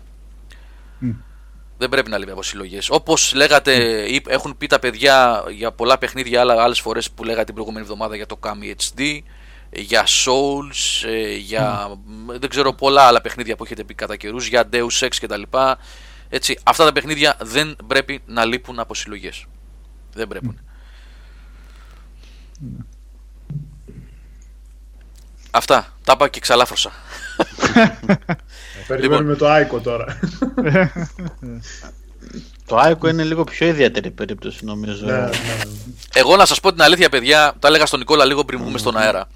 Μόλις τελείωσα το Shadow of the Colossus στο PS4, έκλεισα το PS4 και έκλαψα και λιγάκι με το τέλος, γιατί πάντα κλαίσω όταν τελειώνω το Shadow of the Colossus. Έβαλα το PS3 που το είχα απενεργοποιημένο καιρό, ακριβώς για να βάλω μία φορά να το δω λίγο στην HD έκδοση του στο PS3 και να παίξω το Ico, γιατί όπως κάνω συνήθως με συγκεκριμένα παιχνίδια που τα εκτιμώ πάρα πολύ, προσωπικά εγώ ως άνθρωπος εκτιμώ το έργο που έχει γίνει στα παιχνίδια αυτά, το συγκεκριμένο το έπαιξα με τις δύο κόρες μου να παρακολουθούν από την αρχή μέχρι το τέλος όλο το Shadow of the Colossus, και μόλις τελειώσαμε βάλαμε μετά το Ico για να δούνε, γιατί ατύπως θεωρείται prequel του Ico το Shadow of the Colossus. Εντελώς ατύπως, έτσι. Επαναλαμβάνω, υπάρχουν πολλές θεωρίες για το τι ακριβώς παίζει στα παιχνίδια αυτά στο ίντερνετ. Ο καθένας μπορεί να διαλέξει τη δική του, έτσι, προσέγγιση στην όλη ιστορία. Σταύρο, έχεις διαβάσει καθόλου εσύ γι' αυτά? Ναι, τα έχω δει. Είναι στην κρίση του Πέρθη, το αφήνει. Ναι. Ακριβώς. Τέλος πάντων, ας υποθέσουμε ότι αποδεχόμαστε τη θεωρία του prequel και βάλαμε το Ico μετά να δούμε, το οποίο παραμένει πανέμορφο σήμερα παιδιά στο PS3, δηλαδή φυσικά και ένα remake στη μορφή αυτή με τα γραφικά αυτά και τους μηχανισμούς, μάλλον συγγνώμη την τεχνολογία και το χειρισμό και τα λοιπά, θα το εξύψωνε ακόμα πέρα πάνω το Ico, αλλά ακόμα και έτσι στην HD έκδοση του PlayStation 3 είναι ένα πανέμορφο πράγμα και ένα αριστούργημα επίσης, όπως το Shadow of the Colossus. Ναι, γιατί και τότε είχε γίνει κάποια δουλειά έτσι, δηλαδή στη μεταφορά του στο PlayStation 3 τα παιχνίδια αναβαθμίστηκαν πολύ οπτικά και νομίζω είχαν και υποστήριξη 3D, εντάξει τώρα. Ναι, είχαν. Είναι κάτι μουσιακό πλέον το 3D. Ναι. Grey Fox, λες ερώτηση, το Last Guardian το θεωρείς άξιο του Shadow of the Colossus? Είχα πει και στο review, είχα γράψει νομίζω και είχαμε μιλήσει και στην εκπομπή τότε Grey Fox ότι το Last Guardian είναι περισσότερο Ico παρά Shadow of the Colossus.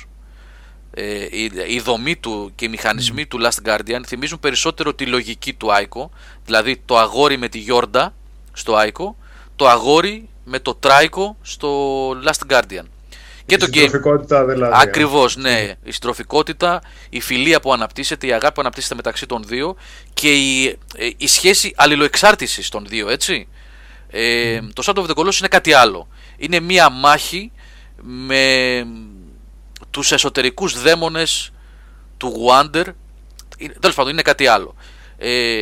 Νομίζω ότι και τα τρία παιχνίδια αυτά, αν μπορούμε να πούμε η τριλογία αυτή της Team Ico, στέκεται στο βάθρο της κορυφής εξίσου. και τα τρία παιχνίδια στέκονται εξίσου για μένα. Το καθένα έχει τη δική του χάρη και τη δική του θέση στο μυαλό μου και νομίζω τη δική του θέση μέσα στο πάνθεον των video games τα τελευταία 18, 16, 17 χρόνια. Νομίζω ότι το καθένα έχει τη δική του γοητεία και το δικό του χαρακτήρα. Νομίζω ότι, να το πω αλλιώς, όποιος παίξει αυτά τα τρία παιχνίδια μόνο κερδισμένος θα βγει. Μα έχουν αξία, είναι παιχνίδια που αξίζει να δεις. Και διαχρονική αξία, Σταύρο. Έχουν διαχρονική αξία. Δεν έχουν παλιώσει αυτά τα παιχνίδια. Καλά, το Last Guardian είναι καινούριο. Εντάξει, οκ. Ναι. Και τα άλλα όμως και πάλι παραμένουν. Εντάξει, ναι. Μα το καθένα ξεχωριστό είναι μοναδικά. Είναι ιδιαίτερο, δεν υπάρχει παρόμοιο. Αυτό. Δεν υπάρχει κάτι παρόμοιο, ειδικά στο σαν... και στα τρία βασικά. Δεν υπάρχει, δεν χρειάζεται να τα διαχωρίσουμε. Είναι ιδιαίτερα παιχνίδια. Πολύ, πολύ αξιολογικές περιπτώσεις. Αξίζει να δει ο κόσμος. Λοιπόν, παιδιά, να κάνουμε ένα διάλειμμα. Ναι, έχουμε κλείσει μια ώρα, ναι, να κάνουμε ένα διαλυματάκι. Ένα-δύο τραγούδια και γυρίζουμε σε λίγο. Έχουμε να πούμε για το τι κάνει η Microsoft με το Game Pass και διάφορα ακόμα. Λοιπόν, σε 10 λεπτάκια γυρίζουμε, παιδιά.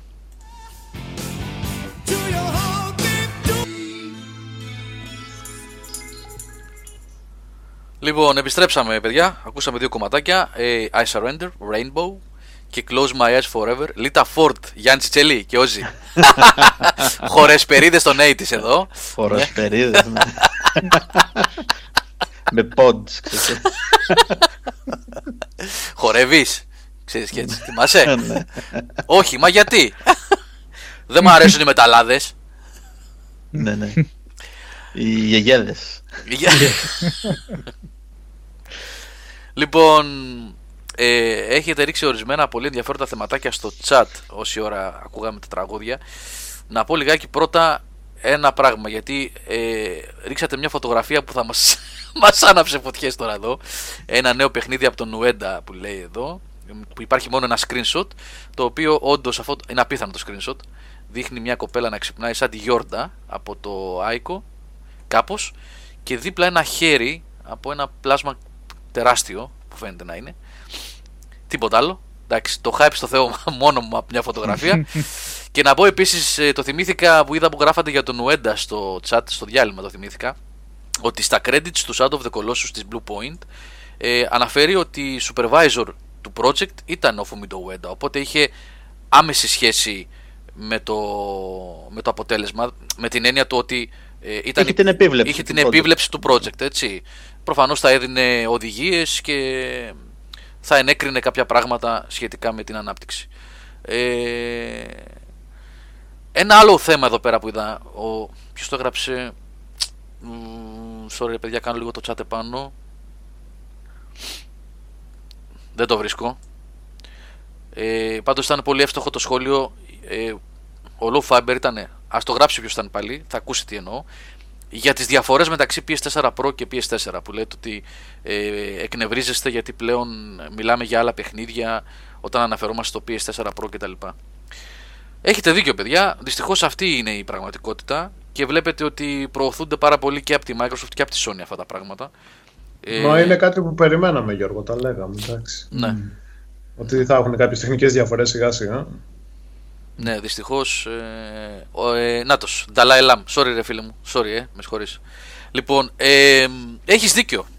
Έχεις δίκιο. Όταν λέω, ας πούμε, για το Shadow of the Colossus, εγώ προσωπικά τώρα που έχω την εμπειρία φρέσκια και λέω ότι στα 1080p, στα 60 frames, το παιχνίδι είναι κατά πολύ ανώτερο από το να το βλέπεις ακόμα και σε upscaled 4K με όλα ανεβασμένα και αναλύσεις κτλ. Αλλά η ουσία είναι το gameplay, και όταν το gameplay τρέχει στα 60 καρφωμένα κιόλας, το παιχνίδι είναι μια εμπειρία μοναδική και εσύ ή εγώ ή οποιοδήποτε άλλος δεν μπορεί να το δει έτσι στο απλό το PS4. Θα το δει φοβερό έτσι κι αλλιώς, με 1080p 30 frames, εξαιρετικό, αλλά όχι όπως το περιγράφω έτσι στο Pro. Ναι, είναι ένα θέμα αυτό. Εδώ πέρα έρχεται και η αντίφαση της κυκλοφορίας του Pro, η οποία προωθήθηκε σύμφωνα και του X, έτσι, ότι βγάζουμε αυτή την κονσόλα για όποιους έχει 4K οθόνη, και βλέπουμε ότι στην πορεία δεν είναι μόνο αυτό. Βλέπουμε ότι και αυτοί που έχουν 1080 monitor οι τηλεοράσεις και μείναν με το παλιό, με το αρχικό του PlayStation 4 ή το Xbox One, το απλό ή το S, δεν έχουν αυτή την αυξημένη υποδύναμη ώστε να έχουν αυτά τα 60 frame που έχουμε την επιλογή εμείς θεωρητικά, που έχουμε τις αναβαθμισμένες εκδόσεις κονσολών να βλέπουμε στις οθόνες μας.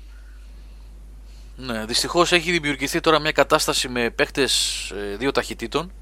Ναι, είναι ένα χάσμα, έτσι. Εγώ το είχα πει, το είχαμε πει νομίζω όλοι, και ήταν και αυτονόητο αυτό. Δεν είναι και καλά, δεν χρειάζεται να είσαι προφήτης για να καταλάβεις ότι οι developers κάποια στιγμή, όταν έχουν την επιπλέον υποδύναμη, θα τη χρησιμοποιήσουν. Αναπόφευκτα θα συνέβαινε αυτό, παιδιά.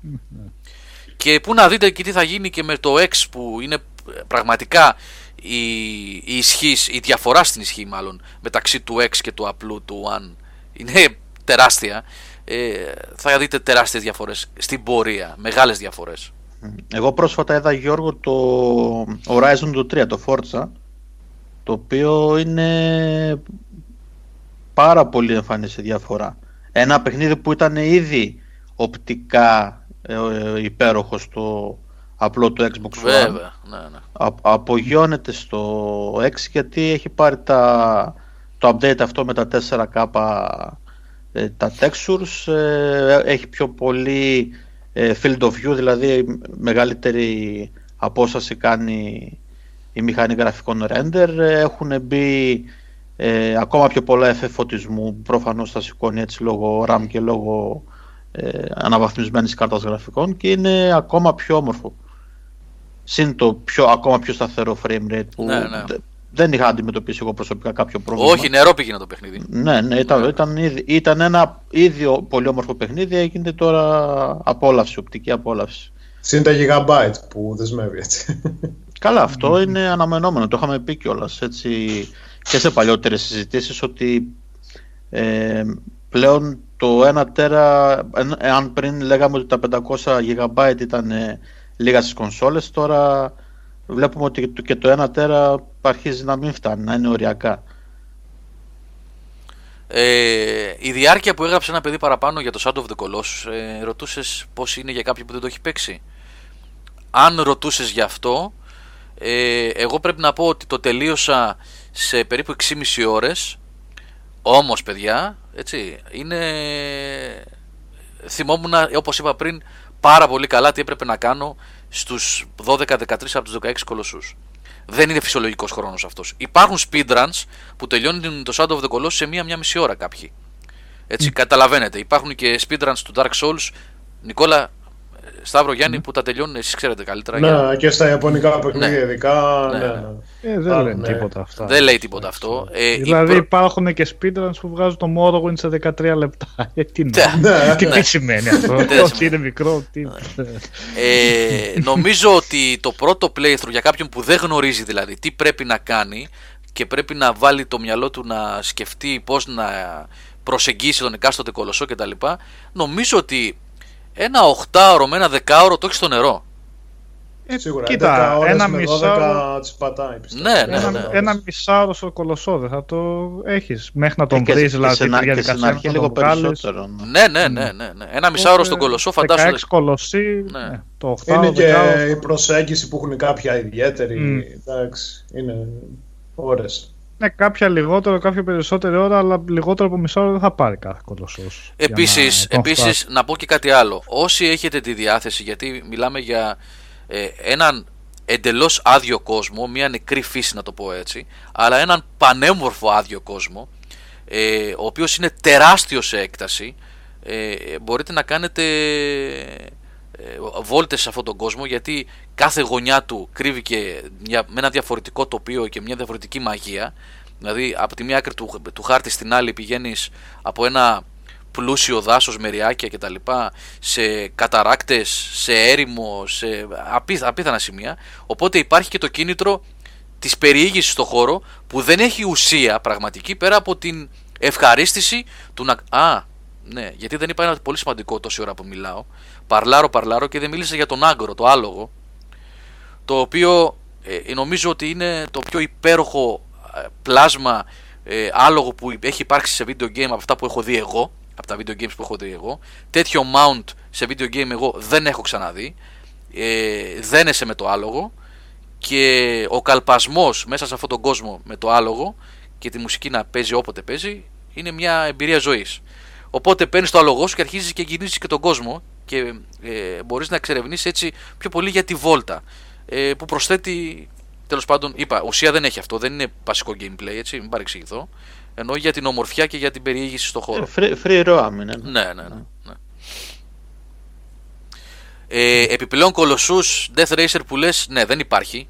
Αυτή η κολοσσή που είχαν κοπεί από το original και κάποιοι λέγανε ότι μπορείς να τους βρεις αν ψάξεις, δεν ξέρω, εγώ ποτέ δεν βρήκα, μύθος είναι αυτό. Ένας κήπος υπάρχει μόνο που είναι μυστικός, αυτός ο Secret Garden που μπορείς να μπεις. Sorry για την επόμενα, Legolas, πραγματικά επώνα lover, συγγνώμη, αλλά σαν τον άγκρο δεν υπάρχει άλογο. Με τα λόγω γνώσεως. Φοβερή η επώνα, ναι, δεν λέω, καταπληκτική, αγαπημένο και αυτό το mount, αλλά ναι. Λοιπόν, όχι, δεν υπάρχουν. Είναι, όπως είπα πριν, Death Racer, ένα προς ένα remake του πρωτότυπου. Δεν υπάρχουν έξτρα πράγματα. Το καλύτερο άλογο. Ποιο παιχνίδι είναι αυτό, ρε Amiga, που βάλεις εκεί? Τι είναι αυτό? Είναι από τέτοιο, πρέπει να είναι από... Atari 2600 είναι αυτό σίγουρα. Atari, ναι. Το έπαιζα αυτό. Το καλύτερο mount αυτό είναι Activision. Μαζεύει και μοσχάρια εκεί πέρα, τι τα πίξες. Κάθε γελάδι που μαζεύεις, ναι, με πληρωμή είναι βασικά. Καλά, τώρα με αυτά τα pixel έτσι μπορεί να ήταν και ελάφια σου.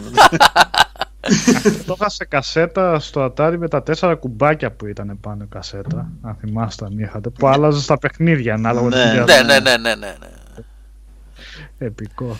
16-20 παιχνίδια κασέτα και τρεδενόμουν. Τις άβρες τις έχει σαν το πλάγια που λες, υπάρχουνε. Νομίζω υπάρχει και ένα όχι mini game, τέλος πάντων νομίζω δίνει τρόφι, δεν το πήρα εγώ, δεν τις κυνήγησα, βαριόμουνα.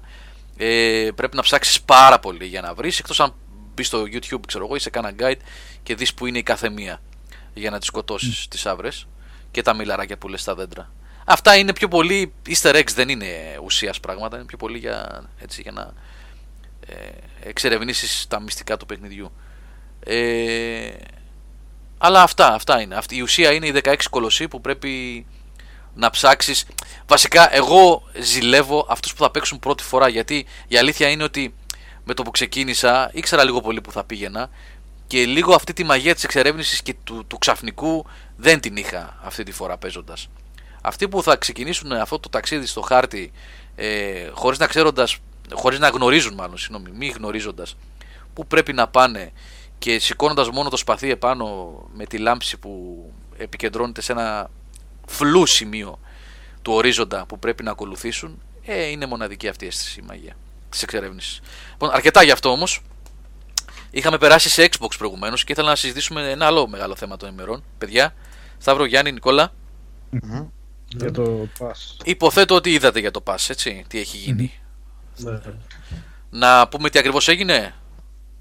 Γιάννη, θες να πεις εσύ, το έχεις δει αυτό? Τι έγινε με το Game Pass? Αυτό είναι μια κίνηση που έκανε η Microsoft, που στο πρόγραμμα που τρέχει ήδη το Game Pass, όπου επιπληρωμή η οποία πόσο είναι, Γιώργο, είναι νομίζω στα 10 ευρώ το μήνα. 10 ευρώ το μήνα, ναι. Συμπεριλαμβάνει κάποια παιχνίδια και ενημέρωσε ότι μέσα σε αυτά τα παιχνίδια από εδώ και πέρα θα συμπεριλαμβάνονται και όλοι οι first party τίτλοι που... η μελλοντική που θα κυκλοφορήσει, έτσι, οι αποκλειστικότητες του Xbox. Ναι, την ημέρα της κυκλοφορίας τους κανονικά. Το οποίο... θα είναι διαθέσιμη και στο Pass, ναι, θα είναι διαθέσιμη την ημέρα της κυκλοφορίας τους στην συνδρομητική υπηρεσία αυτή του Xbox Game Pass, το οποίο σημαίνει ότι κάνει η Microsoft μια στροφή σε ένα συνδρομητικό μοντέλο που γενικά μπορούμε να πούμε ότι προσεγγίζει έτσι το μοντέλο του Netflix. Πολλοί το λένε, ας πούμε, ότι είναι το Netflix του gaming αυτό που προσπαθεί να κάνει η Microsoft. Αυτό βέβαια κατ' επέκταση θα επεκταθεί και στα Windows 10 από ό,τι έχει ανακοινωθεί. Επιβεβαιώθηκε και αυτό. Ναι, επιβεβαιώθηκε εκ των υστέρων, γιατί έτσι όταν είχε βγει αρχικά η είδηση την προηγούμενη εβδομάδα ήταν λίγο ασαφές αυτό, αλλά νομίζω μετά βγήκε ο Άρον Γκρίνμπεργκ, που είναι επικεφαλής του τμήμα marketing του Xbox, και με μια ανάρτηση στο Twitter επιβεβαίωσε ότι οι τίτλοι θα είναι αμφίδρομοι, έτσι, είναι στο λεγόμενο Xbox Play Anywhere, ναι, όπου μπορούν να τους έχουν και στο Xbox, στην κονσόλα και σε ένα σύστημα με λειτουργικό Windows 10. Τώρα δεν ξέρω εσείς αν θέλετε κάτι να συμπληρώσετε πάνω σε αυτό. Εγώ να συμπληρώσω ότι γρήγορα με το που, και θέλω να το σχολιάσουμε εδώ και να μας πούν και τα παιδιά βέβαια στο chat τη γνώμη τους, γιατί εδώ πέρα αυτό το θέμα μπορεί να προσεγγιστεί από δύο πλευρές. Η μία είναι του gamer, που προφανώς και έχει συμφέρον με αυτή την ιστορία, και η άλλη είναι του gamer που ψωνίζει από τον retailer, ο οποίος retailer θίγεται από αυτή την ιστορία, και θα εξηγήσω τι εννοώ. Ναι, εδώ είναι ένα ονομασμό με δύο όψεις, έτσι. Ναι. Και στο πρώτο που ανέφερες, Γιώργο, να θυμίσουμε ότι θα ισχύει, ότι θα έχει όφελος ο χρήστης αν διατηρηθεί το ποσό, έτσι, στα 10 ευρώ το μήνα. Ναι. Είναι κάτι που είδαμε και πρόσφατα με το Netflix, και το αντιπαραβάλλω για δεύτερη φορά, γιατί τα περισσότερα σχόλια εκεί κινούνται, γιατί και το Netflix πρόσφατα έκανε αύξηση στη συνδρομή του και πλέον το 4K το πακέτο προσεγγίζει τα 15 ευρώ το μήνα, από 11,90 νομίζω που ήταν, κάτι τέτοιο. Οπότε και εδώ παίζει να δούμε σε βάθος χρόνου, γιατί καλή ανακοίνωση, αλλά όταν θα αρχίσει να έρχεται ο καιρός που να μπαίνει το Sea of Thieves, το Crackdown του 3, το State of Decay 2 κτλ, μην δούμε καμιά αύξηση και εκεί πέρα. Πάντως σε αυτή τη φάση, έτσι όπως ακούγεται, είναι πάρα πολύ ωραίο για τον τελικό καταναλωτή, για τον gamer. Δηλαδή θα δίνεις 10 ευρώ το μήνα, έχεις ήδη μια τεράστια βιβλιοθήκη να παίρνεις παιχνίδια, η οποία ανανεώνεται συνέχεια. Έτσι, και την πρώτη μέρα που θα κυκλοφορήσει το Crackdown 3, το Sea of Thieves, το οποιοδήποτε Halo, το οποιοδήποτε Forza, θα το παίρνεις πρακτικά δωρεάν. Ο Ηλίας 99 που λέει με 10 ευρώ λέει όλα τα Forza, Halo και ό,τι άλλο βγει κίνηση απελπισίας. Αν πήγαινε καλά το Xbox One θα το έβαζε.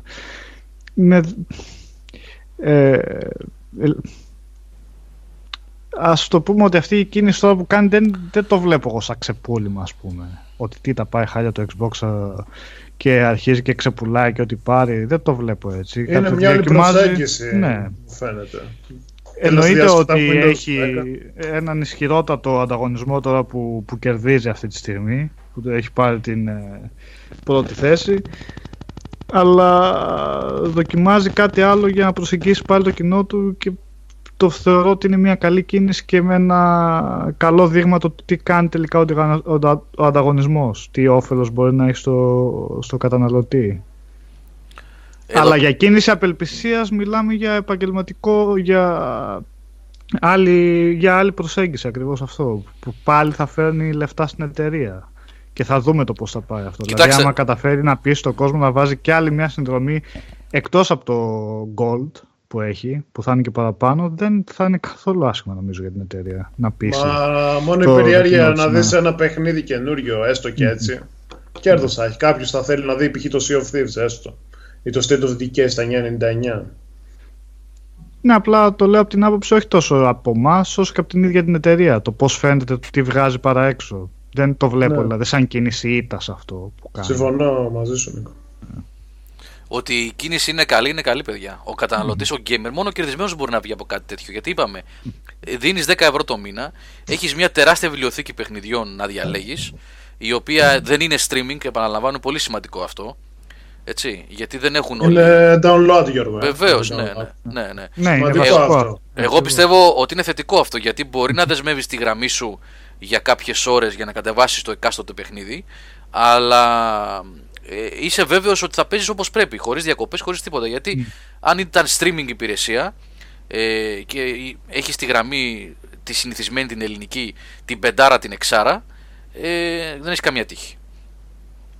Αυτό όμως που δημιούργησε τώρα κατάσταση με την Microsoft, η οποία φαίνεται ότι εδώ και καιρό προσπαθεί να κόψει δεσμούς με τους retailers, ή τουλάχιστον αυτό προκύπτει από την ιστορία αυτή, είναι ότι ήδη ξεκινήσανε παρατράγοντα. Δηλαδή αυτή την είδηση την είδα στο Eurogamer, αν θυμάμαι καλά, ότι ένας retailer στην Αυστρία, και αυτά θα δείτε στην Ευρώπη θα γίνουν πολύ πιο έντονα, έχουμε και τον Amiga εδώ ο οποίος είναι και καταστηματάρχης και ξέρει από αυτά τα πράγματα, είπε ότι διακόπτει κάθε διάθεση προϊόντος Microsoft από τα καταστήματά της, η αλυσίδα αυτή video games στην Αυστρία. Δηλαδή δεν θα πουλάει παιχνίδια και ούτε κονσόλες, γιατί οι retailers έχουν τη λογική αυτή, παιδιά. Έτσι κι αλλιώς τα video games ό,τι λεφτά βγάζουν δεν τα βγάζουν από το hardware. Αυτό είναι γνωστό, έτσι.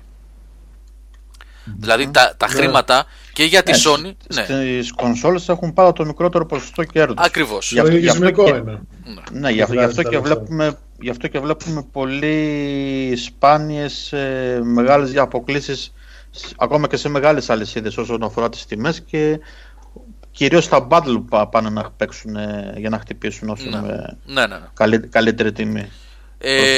Τα χρήματα εδώ και χρόνια βγαίνουν από το software. Δηλαδή θα μπει στο κατάστημα ο άλλος να αγοράσει το One, το PS4, το Switch και να πάρει 1-2 παιχνίδια με την αγορά αυτή, και μετά κάθε μήνα να επιστρέψει στο κατάστημα, στο χ κατάστημα, έτσι, και να προμηθευτεί καινούρια παιχνίδια. Εφόσον σου λέει εμένα δεν μου δίνεις παιχνίδι για να το ξαναφέρω στο κατάστημα μέσα, δεν πουλάω και την κονσόλα σου. Αυτές τις αντιδράσεις ενδεχομένως να τις δούμε να γίνονται πιο έντονες στην πορεία, αν η Microsoft κινηθεί ακόμα πιο επιθετικά προς το συγκεκριμένο μοντέλο διάθεσης παιχνιδιών. Αυτό που λέει ο Ντι Κρίστο 81 εκεί, εγώ δεν διαφωνώ μαζί σου, Ντι Κρίστο. Λέω τώρα τι συμβαίνει με τους retailer. Λες εσύ ότι τον αγοραστή δεν τον ενδιαφέρει ο retailer, τον ενδιαφέρει να αγοράσει το προϊόν. Τα πάντα γυρνάνε στο e-shopping. Εγώ θα συμφωνήσω μαζί σου ότι εκεί πάει το πράγμα, στην ψηφιακή διανομή. Αναπόφευκτα το βλέπω καθημερινά, το βλέπουμε και στον εαυτό μας. Εγώ στον προσωπικά το βλέπω.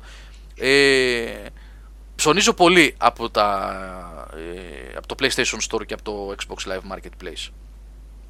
Όμως είχαμε πει, όταν είχε ανακοινωθεί το One και είχε γίνει εκείνο εκεί το πράγμα, ο πανικός με τα Always Online και τη μη διάθεση μεταχειρισμένων, θυμάστε τι είχε γίνει, παιδιά, έτσι, ότι γιατί κάναν πίσω, γιατί υπήρχε γενική κατακραυγή από το κοινό, αλλά και γιατί στριμώχτηκαν από τους retailers, γιατί οι retailers θέλουν να έχουν λόγο σε όλη αυτή την ιστορία που λέγονται video games.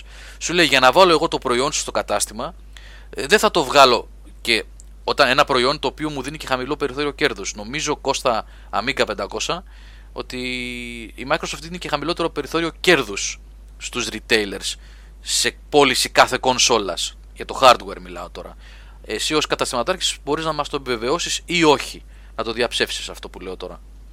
Λοιπόν, σου λέει, εγώ για ποιο λόγο να βάλω και τη συλλεκτική μου μέσα στο τέτοιο, και την κονσόλα σου και το controller σου και τα καλώδια και το ένα και το άλλο, και να πιάνω χώρο στο ράφι μου, και να μην βάλω τον άλλο ο οποίος μου δίνει μεγαλύτερο περιθώριο κέρδους, πουλάει software, πουλάει το ένα, πουλάει το άλλο. Είναι μια παράξενη διελκυστίδα εδώ πέρα που δημιουργείται, και δεν ξέρω που θα οδηγήσει. Ο Κώστας λέει ναι. Ναι, εννοείς είναι έτσι όπως το είπα, ότι σας δίνει λιγότερο περιθώριο κέρδους. Ναι. Είναι μια παράξενη κατάσταση αυτή, η οποία, είπαμε, αυτή τη στιγμή κερδίζει ο gamer που είναι συνδρομητής του Game Pass, δεν το συζητάμε αυτό, 10 ευρώ το μήνα, 120 ευρώ το χρόνο, και έχεις δεκάδες ή εκατοντάδες παιχνίδια, έτσι. Και αυτό, επειδή ρώτησε και ένας παραπάνω, και εγώ δεν το έχω σίγουρο τώρα, είναι extra το Gold. Δηλαδή άλλο το Gold η συνδρομή και άλλο το Pass. Αν θυμάμαι καλά, δηλαδή γίνεται να μην έχεις Gold συνδρομή και να έχεις το Pass, πράγμα που σημαίνει βέβαια ότι δεν θα έχεις πρόσβαση στο online. Ναι, είναι άλλη συνδρομή. Είναι, είναι δύο διαφορετικές υπηρεσίες εντελώς αυτόνομες μεταξύ τους. Το Game Pass είναι ένα αυτόνομο πράγμα. Αν πείτε στο μενού services του Xbox One, θα δείτε ότι έχει τις υπηρεσίες, έχει τη EA, το Access, πώς το λέει, παιδιά, αν θυμάμαι καλά. EA Access. Ναι, που επίσης είναι με συνδρομή. Έχει το Gold, το Xbox Live Gold, που είναι κυρίως για multiplayer και βεβαίως για να παίρνει τα δωρεάν παιχνίδια κάθε μήνα που δίνονται. Και το Game Pass, που είναι αυτή η υπηρεσία ουσιαστικά ενοικίασης, να το πούμε έτσι, των παιχνιδιών από τη βιβλιοθήκη που έχει διαθέσιμη κάθε μήνα. Ο Αχταρμάς λέει τα 10 ευρώ είναι τώρα. Είναι. Ναι. Συγγνώμη Νικόλα, πες. Ναι. Πες. Αυτό οπότε λέω δεν είναι λίγα από κάθε... από διάφορους χρήστες, από πολλούς χρήστες μάλλον, να βγάζει γύρω στα 160 ευρώ το χρόνο σταθερά, όσο μπορούμε να το πούμε αυτό. Ναι. Γιατί αυτή την έννοια έχει το συνδρομητικό πακέτο. Βέβαια, αν κάποιος πιστεύω μπει στο χορό αυτό του Xbox Live Pass για το μήνα, νομίζω δύσκολα ότι θα το σταματήσει μετά. Γιατί μιλάμε για μια υπηρεσία που έχει 70-80 τίτλους μέσα, παραπάνω μήπως, που πλέον θα βάζει και τα καινούργια παιχνίδια η Microsoft, που πιστεύω ότι κάποια στιγμή επιτέλους θα πάρει παραπάνω φορά και θα βγάζει και πιο πολλά first party. Οπότε μπορεί νομίζω να βάλει εύκολα κάτω στο Xbox το τρυπάκι αυτό να μένουν σε αυτό το pass για... να το έχουν κανονικά στα συνδρομία, όπως έχει ο άλλος το Gold και δεν το σκέφτεται πλέον ότι το έχει, ή το PlayStation Plus ή το Netflix, οτιδήποτε. Απλά μήνας μπαίνει, μήνας βγαίνει, να μπαίνει η συνδρομή μέσα. Δεν νομίζω να είναι δύσκολο να τευτεί.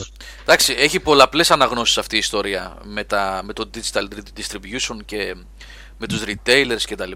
Ο Ντι Κρίστο, ας πούμε, εδώ πέρα λέει τώρα: εδώ οι μεγάλες αλυσίδες καταστημάτων πουσάρουν τα προϊόντα τους να τα αγοράζουμε εμείς δηλαδή από το e-shop. Δηλαδή σου έχει τιμή 10 ευρώ και αν το πάρεις από το e-shop 8 ευρώ. Δηλαδή δεν θέλει να πάει ο πελάτης στο κατάστημα. Απλά ανθρωπιστικά αν το δούμε, όπως γράφει εδώ ο Χρήστος, δεν είναι καλή εξέλιξη, καθώς κλείνουν οι μικροί και οι μεγάλοι θα έχουν λιγότερα σημεία πώλησης και άρα λιγότερους εργαζόμενους. Ναι, είναι μια εξέλιξη προφανώς δυσάρεστη, έτσι όπως από τη σκοπιά που την περιγράφεις, Χρήστο. Είναι σωστό αυτό που λες. Αυτά είναι η σημεία των καιρών, παιδιά, όπως είχε γίνει και η αυτοματοποίηση σε μεγάλες παραγωγές, βιομηχανικές παραγωγές, στα αυτοκίνητα κτλ. Όπου έχασε ο κόσμος τη δουλειά του γιατί μπήκαν τα ρομπότ και η αυτοματοποίηση κτλ. Είναι πράγματα δυσάρεστα, τα οποία δυστυχώς είναι μια παλήρια που δεν μπορείς να την κρατήσεις πίσω. Δηλαδή, βλέπετε, η Microsoft έφαγε το κράξιμο του αιώνα τότε πριν το λανσάρισμα του One, τραβήχτηκε και τώρα ξαναγυρίζει πάλι σε αυτό. Είναι αναπόφευκτο ότι κάποια στιγμή θα πάει το πράγμα ολοκληρωτικά στην ψηφιακή διανομή. Βέβαια να σας πω ένα πρόβλημα που αντιμετώπισα εγώ χτες το βράδυ κιόλας, που μου έκανε τρομερή εντύπωση. Όπως είπα, όταν τελείωσα το Shadow of the Colossus ήθελα να βάλω το Ico και το Shadow of the Colossus στο PlayStation 3. Ανοίγω την κονσόλα, την είχα εκτός λειτουργίας για πάρα πολύ καιρό. Με ακούτε, παιδιά, ή έχουμε πέσει? Ναι. Ακούτε. Ωραία, οκ. Λοιπόν, είχα την κονσόλα εκτός δικτύου και εκτός μπρίζας βασικά. Γιατί έχω τόσα πολλά πλέον που δεν χωράνε στο ρακ. Τέλος πάντων, ανοίγω την κονσόλα, δεν συνδέομαι στο ίντερνετ. Επειδή έχω το Ico και το Shadow of the Colossus σε δισκάκι, το βάζω, παίζω, βλέπω το Shadow of the Colossus λίγο, παίζουμε Ico λίγο. Και βλέπω μέσα στο μενού μου ότι έχω καμιά 20 παιχνίδια 30 στο σκληρό δίσκο του PlayStation 3. Και βλέπω ότι έχω το Okami HD.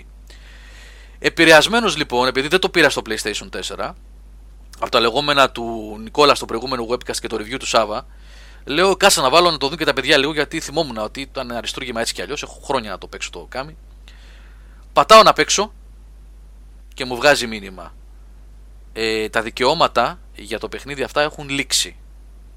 Δεν μπορείτε να το παίξετε. Νομίζω ότι το Okami αυτό το είχα πάρει σε PlayStation Plus τέτοιο δωρεάν. Το είχαν βγάλει ποτέ δωρεάν, παιδιά, αυτό θυμάστε?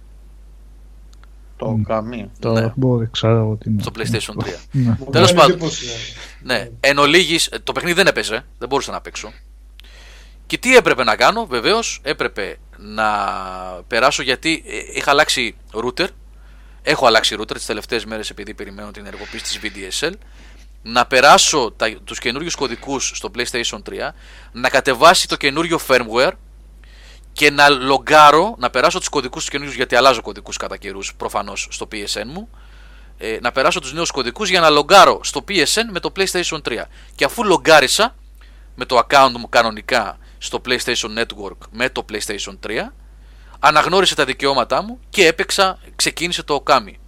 Τι θέλω να πω? Το είχαν δώσει, Γιώργο, το Μάρτιο του 2013 το Okami στο PlayStation 3. Λοιπόν. Άρα δεν έβλεπε τη συνδρομή, γι' αυτό. Τη συνδρομή. Ναι. Ναι. Θα μου πείτε, αυτή είναι μια ειδική περίπτωση μεγάλη, γιατί το έχεις πάρει δωρεάν το παιχνίδι και χωρίς PlayStation Plus δεν παίζει.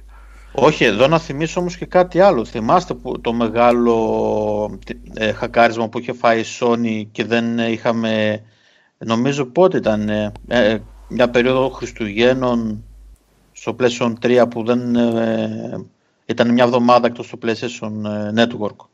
Στο PS3 ήταν σίγουρα για να... Ναι, ήταν στο PlayStation 3. Εκείνη την περίοδο υπήρχαν παιχνίδια που αν δεν συνδεόταν στο ίντερνετ να πάρουν την ημερομηνία και την ώρα λόγω δικαιωμάτων, ακόμα και αν το έχεις αγοράσει εκτός PS Plus και τα λοιπά, δεν μπορούσε να ξεκινήσει το παιχνίδι. Δηλαδή δεν είναι μόνο ότι σου δίνει το PS Plus δωρεάν σε εισαγωγικά. Ναι, αυτό είναι... συνέβη. Έχεις δίκιο. Τώρα που το λες, συγγνώμη που διακόπτω, Γιάννη, θυμήθηκα τώρα όταν ήμασταν στη ΔΕΘ. Στη ΔΕΘ. Και στη ΔΕΘ ήταν ή στο Athens Con. Όχι στο Athens Con. Στο τελευταίο εδώ στην Αθήνα που είχε γίνει, στο Αδρίνης και Φιλίας. Τέλος πάντων, είχαμε βάλει Crash Bandicoot, το οποίο το είχα κατεβάσει στο PS4 Pro, το δικό μου στο σπίτι, αλλά το έβαλα σε ένα δεύτερο PS4 που είχαμε πάρει στην έκθεση.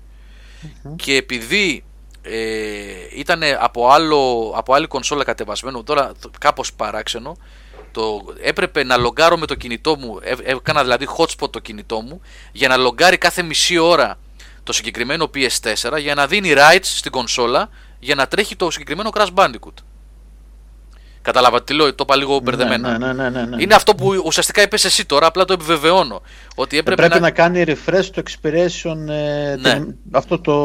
την ημερομηνία που βγάζει τα rights από κάτω για να τρέχει. Λοιπόν, σκεφτείτε τώρα λοιπόν, για να καταλήξουμε σε αυτό που ήθελα να ξεκίνησα να πω. Αντιλαμβάνομαι όλες αυτές τις δικλείδες ασφαλείας που μπαίνουν για να μην κλέβονται και μοιράζονται τα παιχνίδια σε 10 κονσόλες κλπ. Αυτά όμως με το retail αντίτυπο δεν παίζουν. Έχεις το δισκάκι σου ή το cartridge παλιότερα ή οτιδήποτε. Δεν ήταν primary το account, Κούπρα, σωστός, ναι. Σωστός. Λοιπόν, τέτοια προβλήματα στην πορεία θα προκύψουν, παιδιά. Θέλουμε, δεν θέλουμε. Με την ψηφιακή διανομή και την αγορά παιχνιδιών από τα ηλεκτρονικά καταστήματα. Τέτοια προβλήματα, μικρότερα ή μεγαλύτερα, θα προκύψουν στην πορεία. Τουλάχιστον αυτή την αίσθηση έχω εγώ. Δεν ξέρω τα παιδιά τι λένε. Σταύρο, Νικόλα, Γιάννη. Ναι, εγώ συμφωνώ απόλυτα και είναι κάτι που μπορούμε να το δούμε και σήμερα. Έτσι. Δηλαδή, PlayStation 2, έχεις το δισκάκι σου, το βάζεις μέσα και παίζεις. Στο PlayStation 3 αναφέραμε πριν. Έτσι. Υπήρχε μια περίοδο που για μια εβδομάδα το δίκτυο ήταν τη Sony κάτω και κάποια παιχνίδια δεν μπορούσες καν να τα ξεκινήσεις. Έτσι. Δεν μιλάμε για online υπηρεσίες τώρα και multiplayer και αποσυνδέσεις. Μιλάμε ότι παιχνίδι που είχες αγοράσει δεν μπορούσες να το ξεκινήσεις, να παίξεις. Και ένας μελλοντικός φόβος δικός μου είναι, δεν ξέρω αν το έχουμε συζητήσει και σε προηγούμενη εκπομπή ή κατηδίαν, Γιώργο, είναι ότι παραδείγματος χάρη μια από τις εταιρείες έτσι αποφασίζει, εγώ δεν λέω να κλείσει, λέμε ότι αποφασίζει να αποσυρθεί από το gaming και κλείνει τις υπηρεσίες της. Έτσι. Ό,τι έχεις αγοράσει ψηφιακά είναι αέρας κοπανιστός, δεν θα μπορέσεις να το τρέξεις μελλοντικά. Εκτός αν είναι τόσο γενναιόδοροι, ας πούμε, και βγάλουν κάποιο γενικό... πώς να το πούμε έτσι, κατεβάζεις ένα πατσάκι και τα κάνουν όλα φριά σου.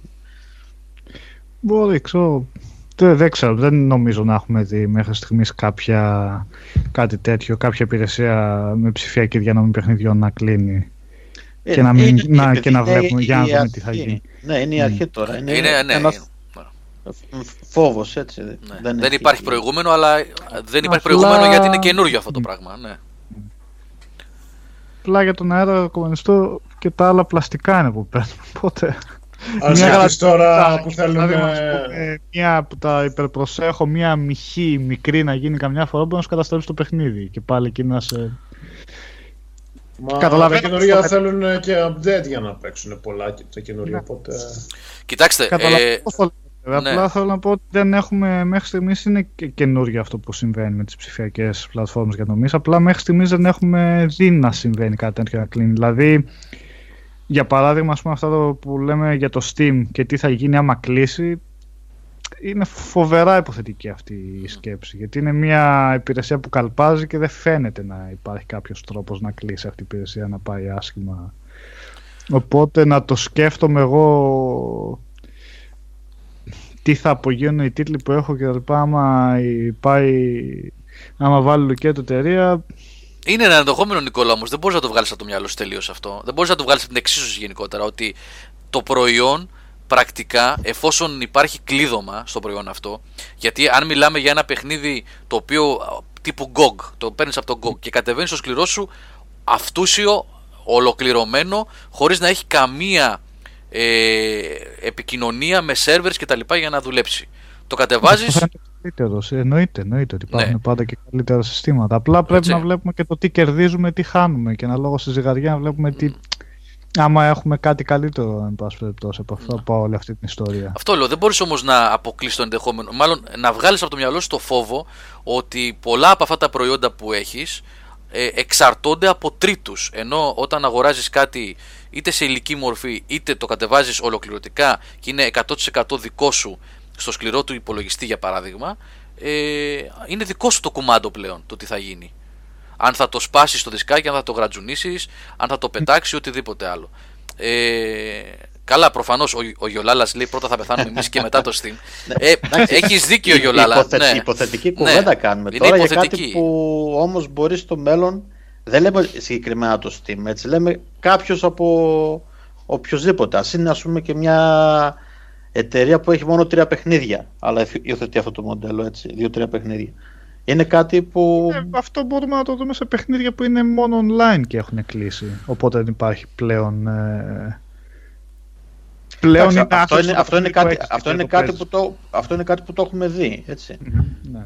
Η επέκταση αυτού είναι αυτό που λέμε τώρα. Δηλαδή να έχεις αγοράσει κάτι εξ ολοκλήρου, κάτι digital, και να, λόγω rights που δεν έχει επικοινωνία με τους server, να μην μπορεί να ξεκινήσει καν το παιχνίδι. Εν τω μεταξύ, 2 ωραία σχόλια από τον Αχταρμά και τον Ντι Κρίστο που επιβεβαιώνει είναι να διαβάζουμε, λέει, τα EULA, ουσιαστικά αυτά που υπογράφουμε και κάνουμε accept κάθε φορά που κατεβάζουμε ή ξεκινάμε ένα παιχνίδι, που μπορεί να λένε ότι αγοράζουν, ότι μάλλον έχουν δικαίωμα και στη σεξουαλική ζωή μας και αποδεχόμαστε εμείς. Ναι, έχετε δίκιο, παιδιά, ναι. Μπορεί να αποδεχόμαστε. Αυτό που λέει ο Χαρμάς είναι σωστό, έτσι, ότι στην ουσία δεν αγοράζουμε το παιχνίδι, αγοράζουμε την άδεια χρήσης του κώδικα που έχει μέσα το εκάστοτε είτε ψηφιακό είτε retail πακέτο που αγοράζουμε. Ένα άλλο σχόλιο που έκανε ο Χρήστος επάνω, ο Ντι Κρίστο 81, είπε ότι, πώς το έγραψε, για το κόστος, ότι είναι πιο φθηνά κτλ. Όμως έλα που δεν είναι πιο φθηνά, ρε Χρήστο, αυτή τη στιγμή.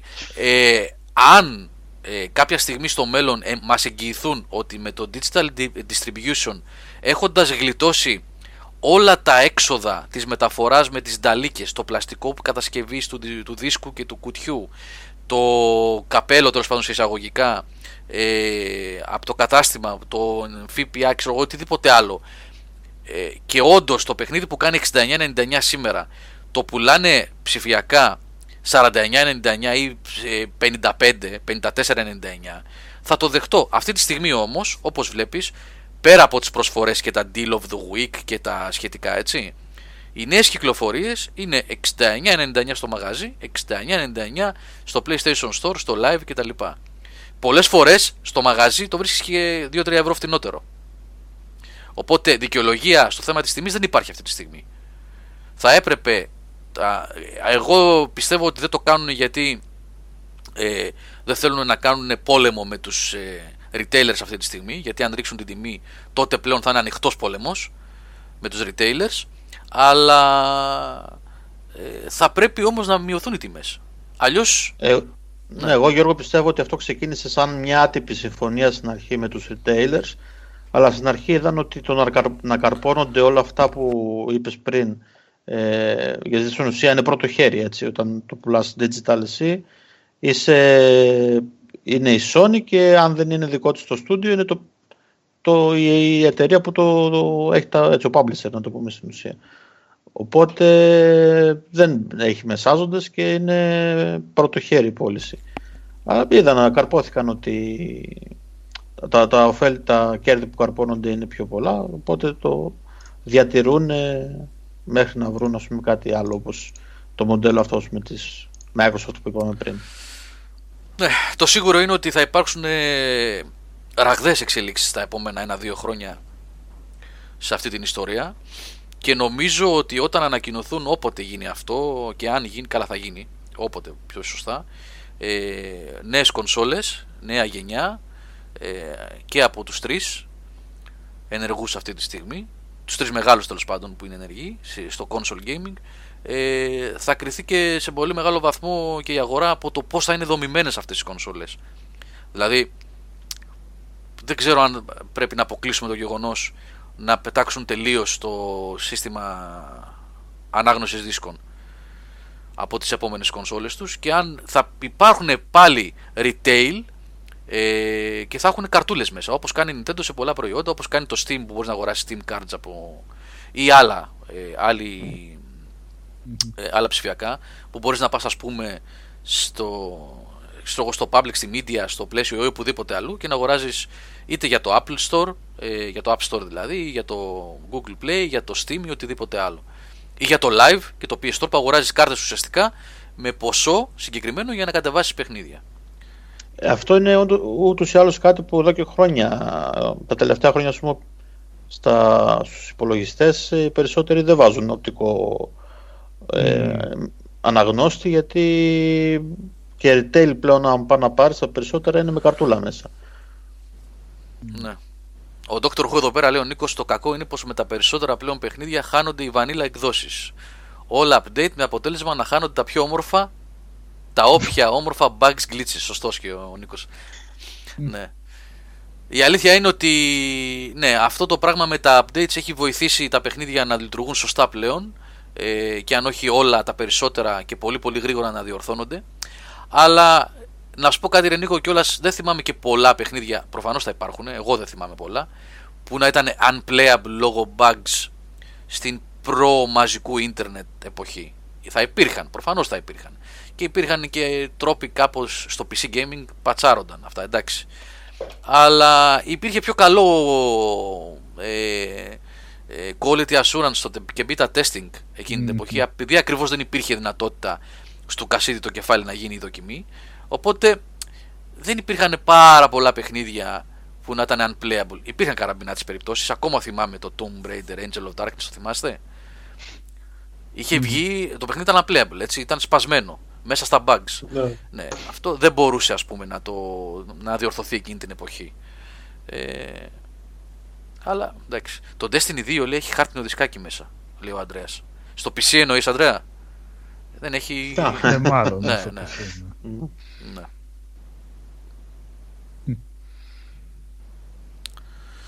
Μάλιστα. Θα δείξει, παιδιά, θα υπάρξουν εξελίξεις εδώ πέρα. Ναι, στο PC λέει ο Ανδρέας ότι δεν είχε. Ωραίο, βάλ το χάρτινο δισκάκι στο drive να δούμε τι θα γίνει. Βάλ το να δούμε τι θα γίνει. Μάλιστα. Λοιπόν, παιδιά, νομίζω πως αυτά ήταν τα πιο σημαντικά θέματα της τελευταίας εβδομάδας που τουλάχιστον εντόπισα εγώ. Δεν ξέρω αν έχετε να προσθέσετε κάτι άλλο. Όχι.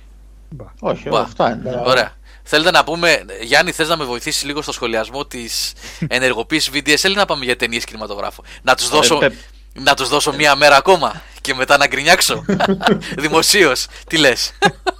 Δεν ξέρω εσύ. Εγώ πάντως θα είχα κατακτήσει, ναι, γιατί από μέρα σε μέρα δεν είναι απάντηση έτσι. Τώρα έχει περάσει μια εβδομάδα. Όχι, μια παραπάνω. Είμαι στην 25η ημέρα από την ημέρα της αίτησης.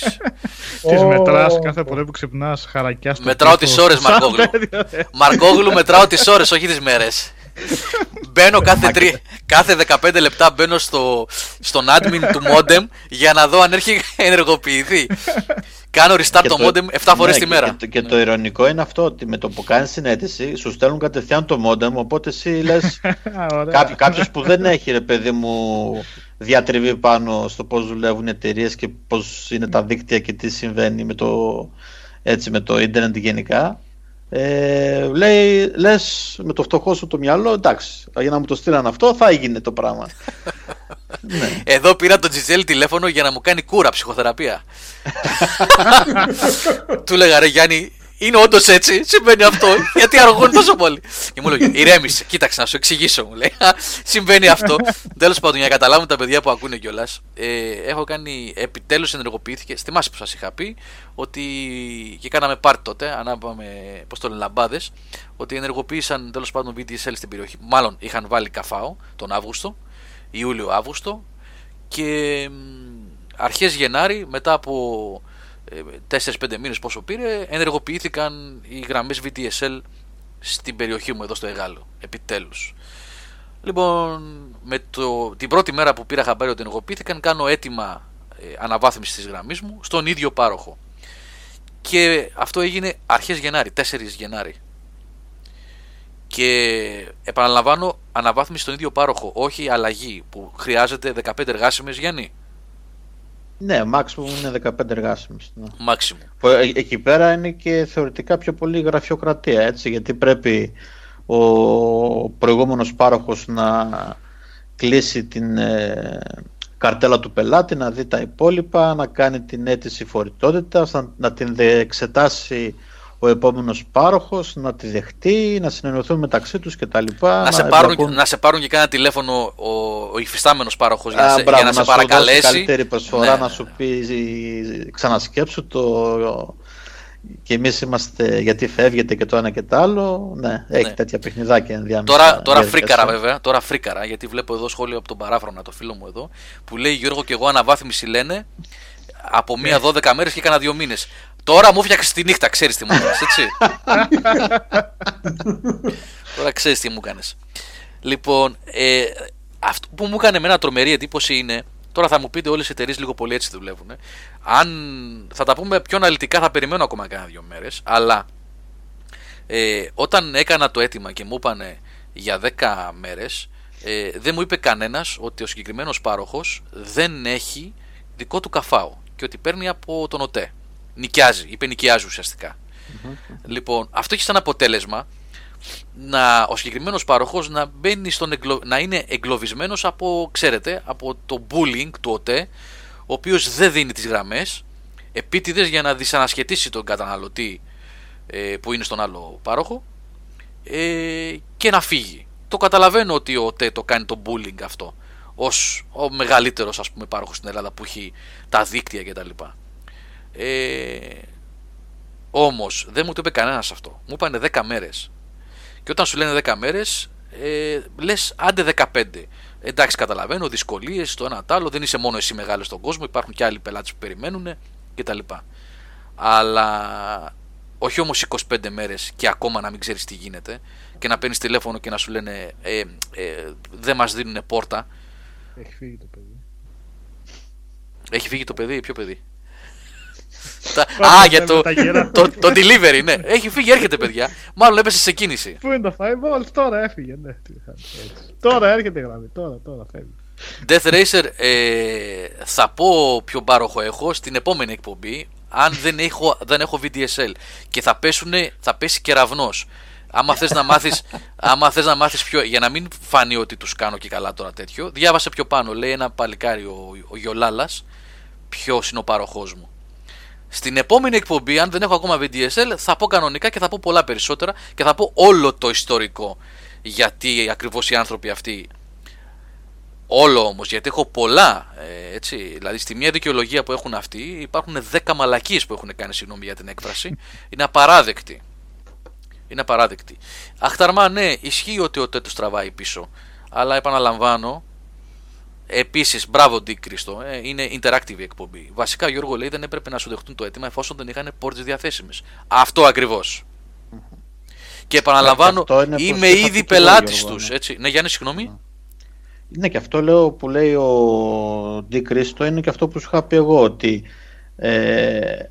αυτό το κρύψαν από την αρχή από τον Γιώργο, ότι. Μάλλον δεν του το ανέφεραν καν, ότι ξέρετε δεν είναι δικιά μας οι γραμμές που θα σας εξυπηρετήσουμε και μπορεί να υπάρχει μια καθυστέρηση λόγω αυτού του γεγονότος, έτσι. Εγώ, παιδιά, αν μου το έλεγαν αυτό, είμαι 7 χρόνια πελάτης τους, δεν θα έφευγα από εκεί. Είμαι ήδη πελάτης, δηλαδή δεν είναι ότι έκανα μια ερευνητική και να μην με χάσουνε. Τους έκανα την αίτηση. Αν μου λέγανε εμείς εξαρτώμαστε από τον ΟΤΕ και μπορεί η ενεργοποίησή σας να γίνει σε 10 μέρες μπορεί και σε 35 μέρες, και γιατί υπάρχει ένας αστάθμητος παράγοντας που λέγεται ΟΤΕ, θα το συζητούσα ρε παιδιά, θα έλεγα ok, μένω με την ήδη υπάρχουσα, την υφιστάμενη σύνδεσή μου και περιμένω ενημέρωση από εσάς. Όχι όμως να κοροϊδεύουν τον πελάτη. Είναι απαράδεκτη, απαράδεκτη παιδιά, απαράδεκτη. Και για να μην σας πω για την εξυπηρέτηση την online, το online θα σας πω ένα πράγμα μόνο που είναι απίθανο αυτό παιδιά. Είναι απίθανο. Μπαίνω στην online υπηρεσία ελέγχου πορείας του αιτήματος και μου βγάζει, βάζοντας τον αριθμό, βάζει τον αριθμό του τηλεφώνου σου και σου λέει σε ποιο στάδιο βρίσκεται η εξέλιξη του αιτήματός σου για την υπηρεσία που έχεις ζητήσει. Και μου βγάζει ότι έχει ολοκληρωθεί το αίτημα του 2011, όταν πήγα δηλαδή στην εταιρεία αυτή για την ADSL. Προφανώς δεν έχουν περάσει καν την καινούρια. Τι να λέμε τώρα παιδιά, εταιρείες. Οπότε περίμενε να περάσει πρώτα στο σύστημα, μετά έχει ακόμα μέλλον, έτσι, ξέρετε. Εδώ Γιώργο υπάρχει και το άλλο ενδεχόμενο, έτσι, για να μην φανεί ότι είμαστε προκατηλημένοι προς τη μια την άλλη εταιρεία, ότι μπορεί καν να μην έχει μπει στο παιχνίδι ακόμα ο ΟΤΕ. Έτσι. Δηλαδή τώρα με αυτό που ανέφερες που δεν το ήξερα εγώ, μπορεί να σημαίνει ότι κολυσιεργούν και αυτοί για το χύψη λόγο, έτσι, που εμείς να μην το γνωρίζουμε. Μπορεί ας πούμε να μην είναι καν αυτοί έτοιμοι για, σε εκείνη την περιοχή να δώσουν και απλά να πέρασαν ένα πακέτο αριθμών μέσα στο σύστημά τους που τους δίνει διαθεσιμότητα, η οποία να είναι εικονική αυτή τη στιγμή. Ναι, κοίταξε Γιάννη, συμφωνώ. Μπορεί να υπάρχουν χίλια πράγματα. Είναι, ναι. Εννοείται ότι μπορεί να υπάρχουν ένα σωρό αστάθμητοι παράγοντες που ναι. να οδηγούν σε καθυστέρηση. Θα σου πω το άλλο. Ούτε μία ενημέρωση, 25 μέρες, ούτε μία ενημέρωση. Δηλαδή, τους λογαριασμούς τους στέλνουν κανονικά. Έτσι. Ναι, αλλά να πάρουν ένα πελάτη που είναι τόσα χρόνια στην εταιρεία τους, συνεπείς στις πληρωμές, 7 χρόνια, όχι 7 μήνες, 7 χρόνια, και να πούνε... Και 12 μήνες θα σου, δεν έχει σημασία. Το αίτημά σας, ναι, είναι πελάτης, είτε σου αφήνει 10 ευρώ, είτε σου αφήνει 100. Εννοείται βέβαια ότι αυτός που, όπως λες εσύ, ο οποίος ανελιπώς επί μια εφταετία είναι εκεί πέρα και δεν σε ταλαιπωρεί ούτε με πηγενέλα σε άλλους παρόχους, ούτε με τηλέφωνα και επισκέψεις τεχνικών για ψηλουπίδημα, έτσι, που θα μπορούσες, γιατί όλα αυτά τα χρόνια έχεις αντιμετωπίσει διάφορα γεγονότα, έτσι, με τη γράμμη σου. Ναι, ναι. Όπως ας πούμε η πτώση ταχύτητας που έχεις τα τελευταία χρόνια, η οποία εντάξει, μεταξύ μας δεν δικαιολογείται. Είναι... Εγώ αυτή τη στιγμή το ότι βγαίνει η εκπομπή και ελπίζω να μας ακούτε καλά παιδιά, είναι θαύμα. Η γραμμή μου εμένα είναι 40% κάτω αυτή τη στιγμή από ό,τι ήταν πριν από ένα χρόνο. 40% κάτω. Δεν τους έχω κάνει παράπονα γιατί έκανε απομονή για τη VDSL. Βέβαια εδώ πέρα ο Death Racer λέει μήπως δεν έχει ακόμα VDSL η περιοχή. Εδώ ο T λέει σε περιοχή της Θεσσαλονίκης έδειχνε ότι είχε VDSL, ενώ δεν είχε στην πραγματικότητα. Τι να πω ρε Death Racer. Μιλάμε τα απίθανα, διαβάζω και βλέπω αυτές τις μέρες εγώ. Και νομίζω ότι δεν θα τους ευχαριστώ. 1-2 μέρες ακόμα περιθώριο θα δώσω και τελειώσανε μετά αυτοί. Τελειώσανε. Αλλά επαναλαμβάνω Γιάννη, για να κλείσω αυτό που έλεγα προηγουμένως. Μια ενημέρωση προς τον πελάτη. Καταλαβαίνω, προβλήματα είναι. Δεν μπορούν να λειτουργούν όλα τέλεια. Και πόσο μάλλον όταν εξαρτώνται από έναν τρίτο που τους δίνει το δίκτυο ουσιαστικά, γιατί αυτοί δεν έχουν ιδιόκτητο. Πέρα το ότι γνωρίζω ότι ο συγκεκριμένος πάροχος έχει αναλάβει στη δική μου περιοχή, στη δική μου πόλη, σε πολύ μεγάλο ποσοστό την αναβάθμιση του δικτύου. Την πήρε ως έργο δηλαδή. Τα πιο πολλά καφά που έχουν μπει VDSL και Fiber στην περιοχή είναι από αυτούς. Τέλος πάντων, τι να πω. Απαράδεκτη.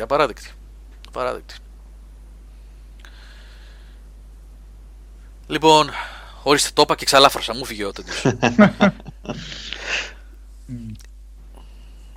Κλείνουμε παιδιά, έχετε να πείτε καμιά ταινία, καμιά σειρά και να πάμε προς το τέλος σιγά σιγά.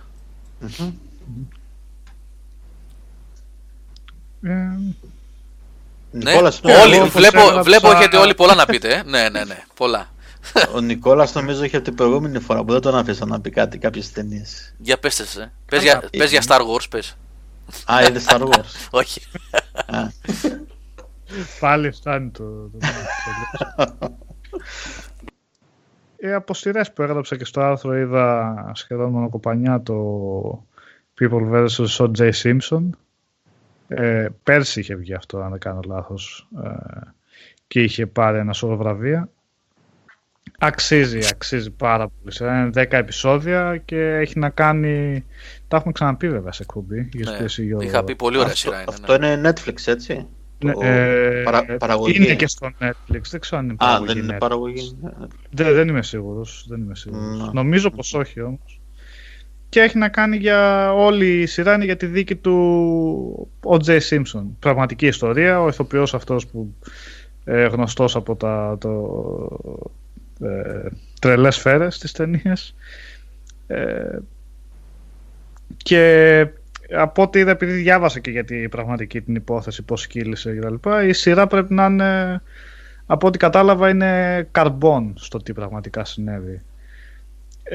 Βέβαια έχει εννοείται δραματοποίηση σε σημεία, αλλά δεν πάβει να είναι πιστή, και επειδή η δίκη ήταν πολύ...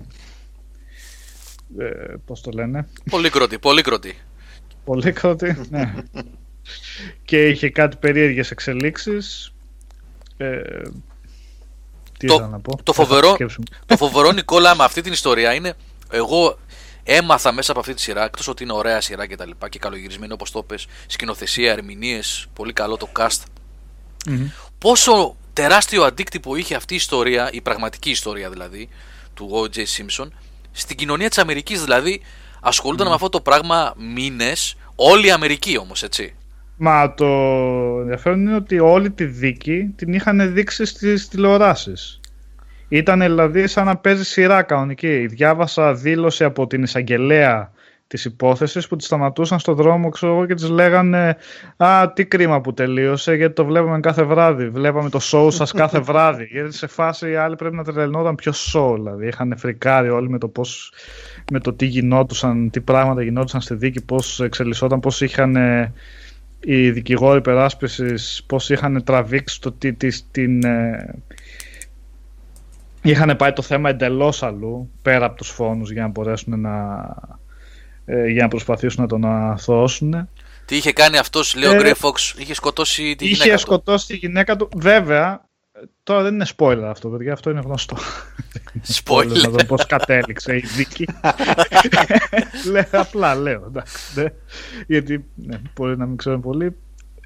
Ναι, μεν αθώθηκε, αλλά υπό το φόβο τώρα να κάνουμε λαϊκό δικαστήριο, όπως τα παρουσιάζουν και όπως φαίνεται, υπήρχαν συντριπτικά στοιχεία που τον ενοχοποιούσαν, αλλά με διάφορες τεχνικά, τεχνικές τώρα λεπτομέρειες, ή ο τρόπος που οδηγήθηκε η υπόθεση, τον οδήγησαν τελικά. Και σε πολύ μεγάλο βαθμό, συγγνώμη που διακόπτω Νικόλα, είναι σημαντικό αυτό, σε πολύ μεγάλο βαθμό, έτσι όπως φάνηκε από τη σειρά, τα πραγματικά γεγονότα δεν ξέρω αν ήταν έτσι, για να επιφυλάσσομαι έτσι προς Θεού.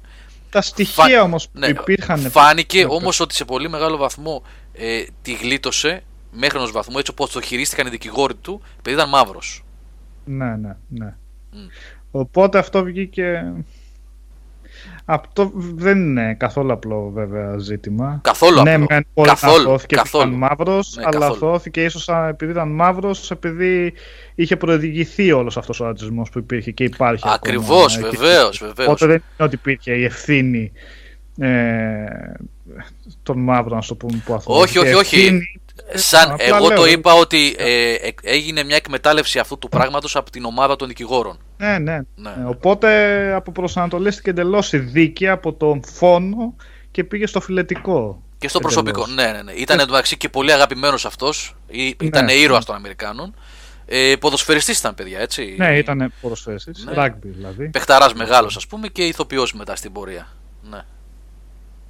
Και το θέμα είναι ότι η σειρά γενικά το καταφέρνει κάπως να το κρατήσει να είναι αποστασιοποιημένη σε απόψεις το τι έγινε τελικά. Δηλαδή το δείχνει όσο μπορεί με ουδέτερο τρόπο. Θα μπορούσε να το δείξει πολύ πιο έντονο ότι να, αυτός ήταν. Είναι πολύ ωραία, πολύ προσεγμένη σειρά. Ακολούθησε το πώς πήγε η δίκη και ακολουθάει και τις δύο πλευρές.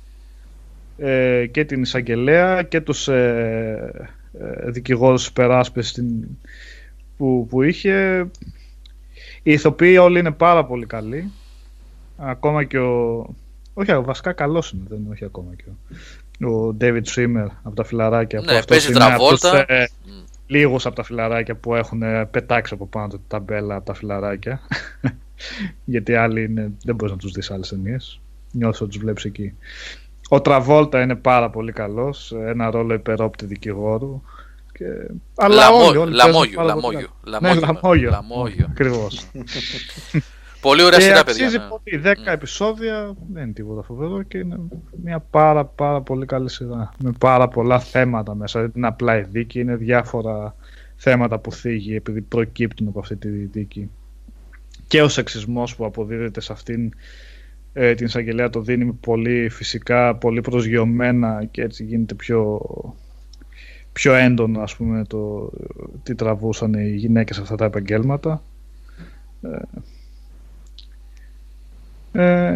Τις δείτε, την προτείνω ανεπιφύλακτα. Ιδίως σε όσους αρέσουν δικαστικά δράματα, είναι πάρα πολύ καλή σειρά.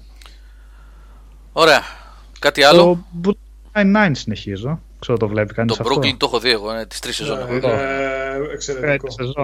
Εντάξει, έχει πολύ πλάκα. Όσα είναι, ειδικά το δίδυμο του Περάλτα και του Holt, του μεγάλου του αξιωματικού. Εντάξει, αυτό δεν. Και οι δύο είναι. Ο άλλος το πόσο αστείος είναι αυτός ο Χολτ που έχει μια γκριμάτσα και μια φωνή συνέχεια δεν υπάρχει. Δεν υπάρχει αυτό το πράγμα. Είναι ανέκφραστος. Ναι. Εμένα μου άρεσε πολύ το επεισόδιο με τον νέο Κάπτεν που ήταν εκεί πέρα. Με την καρδιακή προσβολή αυτό. Ναι. Εντάξει, αυτό δεν είναι. Βγάλει σεζόν αυτό. Δεν υπήρχε. Έπως είναι. Φοβερή σειρά. Και αυτός που κάνει τον Περάλτα είναι πολύ καλός κωμικός. Αυτός έχει περάσει και από το Parks and Recreation που βλέπω τώρα εγώ. Σε ένα επεισόδιο 2 έχει εμφανιστεί. Έναν και καλά. Ξέρω το Parks and Recreation. Το Parks and Recreation είναι σαν το Office ένα πράγμα. Mockumentary και καλά, κωμωδία. Ναι. Πάρα πολύ ωραία σειρά. Εγώ, Νικόλα, είδα. Δική σου πρόταση ήταν αυτή. Μια ταινία The Witch λέγεται. Ναι. Αυτό που είναι και καλά στην Νέα Αγγλία το 1600 πότε είναι. Αυτό δεν είναι. Το thriller, ναι. Έπαθα πλάκα, δεν περίμενα να είναι τόσο καλό. Το είχες πίεση ότι σου άρεσε νομίζω, θυμάμαι καλά. Ναι, εννοείται. Εγώ το είχα δει κινηματογράφο και σε μικρό κινηματογράφο, ακόμα καλύτερα. Ξέρεις, πιο κλειστοφοβικό, πιο έτσι. Δεν το περίμενα να είναι τόσο καλό. Πάρα πολύ ωραία ταινία. Δηλαδή οι ερμηνείες φοβερές, χωρίς πολλές φανφάρες και βλακίες και εφέ. Ταινία χαρακτήρων με φοβερή σκηνοθεσία και ερμηνείες. Πάρα πολύ ωραίο, πάρα πολύ καλό. Δείτε το, παιδιά. Σατανίλα μέσα, η μουσική, αυτό το αλλοπρόσαλλο που έχει. Είχε ξεσηκώσει και πολλές αντιδράσεις αυτό. Τότε θυμάμαι, Νικόλα, τα συζητούσαμε έτσι. Ήταν να πάνε να τη δεις. Μη βγει ταινία με δαιμόνια, πες εκκλησία. Του 15 είναι αυτό που λέει ο Greyfox, 15 είναι. Ναι, τέλη του 15 νομίζω έχει κυκλοφορήσει αυτό. Ναι, ωραίο. Παίζουν και δύο από το Game of Thrones, το πει, τα αντρόγυνα μέσα. Τους κατάλαβες, φαντάζομαι, έτσι. Τη γυναίκα, ναι, ο άντρας ποιος, πού παίζει το Game of Thrones? Ο άντρας ήταν στις πρώτες σεζόν. Η ομάδα αυτή στο Game of Thrones που έχουν τα πλοία, η Greyjoy. Α, η Greyjoy. Η Lilian από το βάθος. Ναι.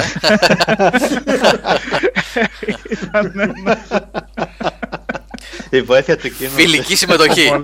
Φιλική υποβολέα.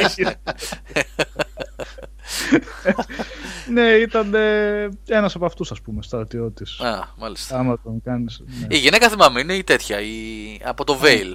Έτσι δεν είναι? Ναι, η lady αυτή. Μάλιστα. Ωραία. Αυτά είχα να προτείνω. Έχω λιώσει στο Parks and Recreation. Είμαι 5η σεζόν τώρα. Κατά τα άλλα δεν βλέπω κάτι άλλο. Είναι και 20 λεπτά αυτά, Γιώργο. Ναι, είναι 20 λεπτά και νεράκι περνάνε, δεν καταλαβαίνεις. Περνάει δηλαδή, βλέπεις 2 επεισόδια, 3, μια μισή ώρα πόσο πάει σχεδόν και δεν καταλαβαίνεις τίποτα. Πώς περνάει η ώρα. Είναι αυτά τα ιδανικά για φαγητό που είναι. Ναι. Βέβαια μετά το περνάει το φαγητό και βλέπεις και άλλα δύο. Φοβερή σειρά. Ναι, ναι, έτσι. Μια σεζόν λέει. Μια σεζόν μέχρι να. Λίγο ακόμα και φτάνει 2 η ώρα τη νύχτα και δεν έχεις κοιμηθεί και βλέπεις το 18ο επεισόδιο, ναι.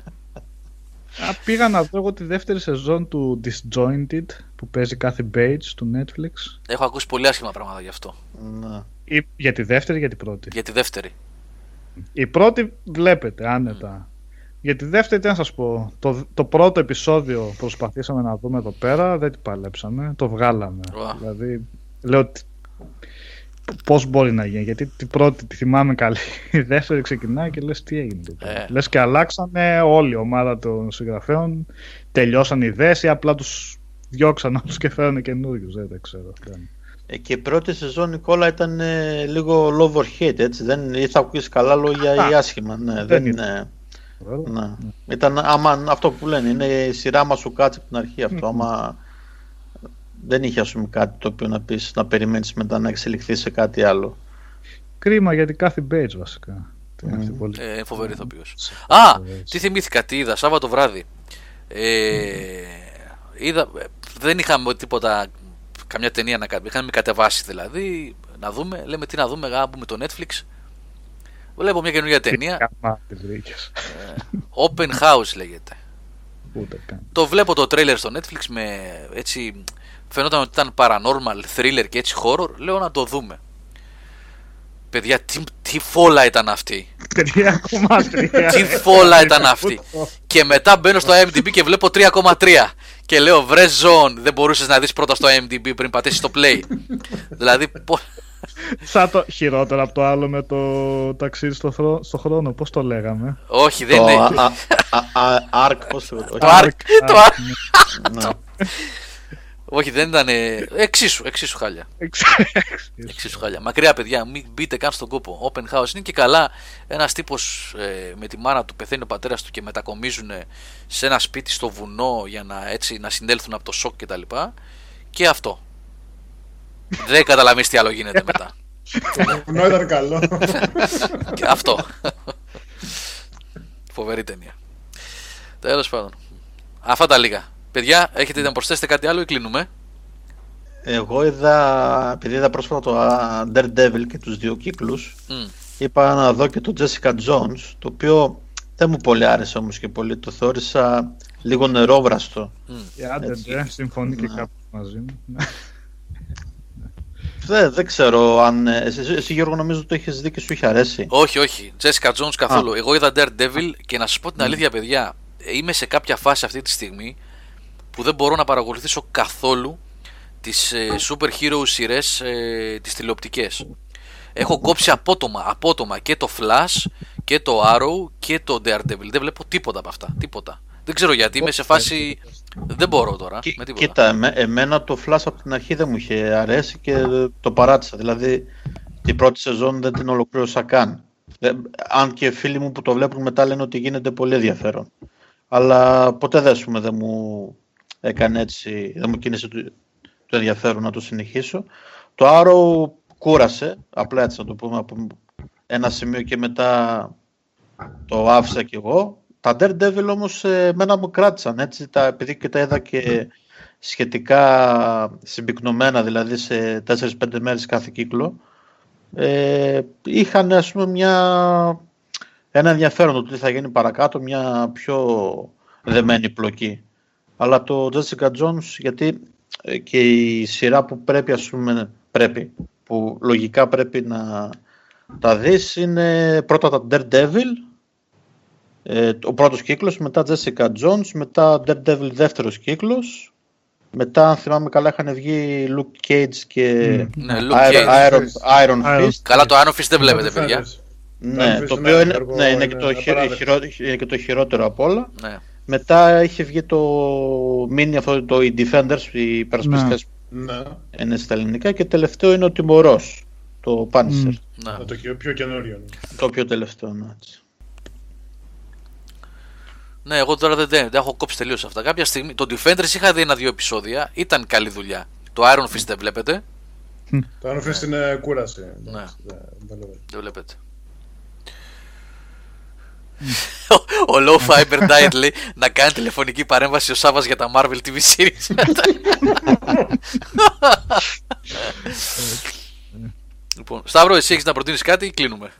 Μα κάτι αξιολόγο δεν έχω δει ποτέ. Master Hunter τώρα πες, έχει φίλε, τι μου λες τώρα μένα. Έτσι, ναι. Είδα τον Godzilla κι εγώ που είχες πει την προηγούμενη φορά. Σ' άρεσε, Νικόλα, πώς σου φάνηκε? Εντάξει, καλό ήταν. Ναι, και εμένα καλό μου φάνηκε, ναι. Λίγο αυτό το anime, αυτό το 3D που κάνανε, γιατί δεν ήταν, μου φαίνεται δηλαδή, από ό,τι κατάλαβα, δεν ήταν ότι τα σκίτσα ήταν δυσδιάστατα κανονικά στο χέρι και προσθέσανε 3D εφέ για τα διαστημόπλια και όλα αυτά. Όλο το κάνανε 3D και λίγο το ασχημένει αυτό. Ναι, είναι όλο 3D. Για να ρίξει το budget. Αλλά... Αυτό τριλογία λένε, Θάνο, δεν το έχω δει. Είναι καλό, είναι καλό. Ναι, πάντως όχι, γενικά την τεχνική αυτή του ψηλο 3D anime, ο Σταύρος βέβαια εδώ πέρα είναι να μας πει, την έχω δει να χρησιμοποιείται τώρα τελευταία όλο και περισσότερο. Ναι, και στο πρόσφατο Berserk χρησιμοποιείται. Και στο, ναι, μπράβο, και στο Berserk, ναι. Βγήκε Berserk και το έχασα. Είχε βγει, 2 σεζόν. Το οποίο δεν πήγε καλά, το CGI ήταν εντάξει. Σταύρο, η κόρη μου βλέπει ένα, δεν ξέρω να το έχεις υπόψη σου, Rage of Bahamut λέγεται, το ξέρεις, στο Amazon παίζει αυτό. Αυτό είναι από τους δημιουργούς που έχουν κάνει για το Grand Blue, πρέπει να είναι. Το Rage of Bahamut κάτι μου θυμίζει. Πολύ ενδιαφέρον είναι, έχω δει κάνα 2 επεισόδια έτσι σκόρπια, εγώ δεν το έχω παρακολουθήσει. Πολύ ενδιαφέρον, πολύ fantasy έτσι, Ιαπωνέζια δηλαδή, θυμίζει δηλαδή πολύ καλό RPG, να σου το πω έτσι, Ιαπωνέζια. Ναι. Πολύ ενδιαφέρον. Έχει καλά το Netflix και το Fate πέρασε από ό,τι είδα και κάποια άλλες σειρές. Το Death Note έχει, Cowboy Bebop έχει, εδώ τουλάχιστον. Όχι, εδώ δεν έχει Death Note. Death Note δεν έχει. Όχι, δεν το έχουν περάσει το Cowboy Bebop. Αυτό είναι πολύ καλές περιπτώσεις. Την ταινία την έχει, ναι, πρέπει να είναι έπος. Έβαλε και Mad Men το Netflix εδώ μεταξύ, 4 σεζόν. Το είχαμε εγώ από το Netflix. Το είχε φέρει εδώ όλο εδώ, εκτός από την τελευταία σεζόν, έτσι, για να στο τρίψει τη μουσική. Αυτά είναι θέματα δικαιωμάτων, γιατί και εγώ έβλεπα το Peaky Blinders, ας πούμε. Και ενώ ήξερα ότι είχε ολοκληρωθεί και η 5η σεζόν τώρα πρόσφατα και φτάνω στην 4η και βλέπω ότι σταματάει. Και εντάξει, προφανώς από ό,τι έχω καταλάβει, γιατί το έχουν κάνει και με άλλες σειρές, ας πούμε, και με το Sherlock είναι έτσι, δεν έχει την τελευταία, Vikings δεν έχει πάλι την τελευταία. Πιστεύω ότι είναι χρονικοί περιορισμοί που υπάρχουν κάποια δικαιώματα σε άλλες πλατφόρμες και πρέπει να τελειώσουν για να τα συμπεριλάβουν και αυτοί μέσα. Ναι, θανάτου. Ο Άγγελος που λέει στο τσάρ για το Castlevania, το Netflix, το άλλο το άνοιγμα αυτό. Ναι. Δεν είναι άσχημο, δεν είναι καθόλου άσχημο, ναι, ακριβώς είναι σαν πρόλογος. Ναι, δηλαδή τελειώνει και στο δηλαδή εκεί που πάνε να αρχίσει λες... Ναι, τελείωσε πολύ γρήγορα. Σαν πείραμα έτσι, να δουν αν θα πιάσει το... Έπιασε όμως, θα βγάλουν τα επόμενα είπανε. Ναι, θα βγούνε. Ναι, τα δουλεύουν ήδη, αλλά νομίζω θα αργήσουν λίγο. Αν δεν κάνω λάθος, το καλοκαίρι νομίζω είναι. Αν δεν κάνω λάθος, έτσι θυμάμαι. Το καλοκαίρι είναι. Και βγάλουμε αρκετά επεισόδια. Άλλοι 3-20 λεπτά σωθήκαμε. Αυτά βγαίνουν τώρα στο Netflix. Έτσι. Το Netflix να τα βγάζανε ένα επεισόδιο τη βδομάδα. Να πω εντάξει. Από τη στιγμή που είναι μόλις 3 επεισόδια και η διάρκεια τους ήταν τα 60 λεπτά, γιατί δεν το ονομάζουν ταινία, να το δείξουν ταινία? Αυτό εγώ δεν κατάλαβα.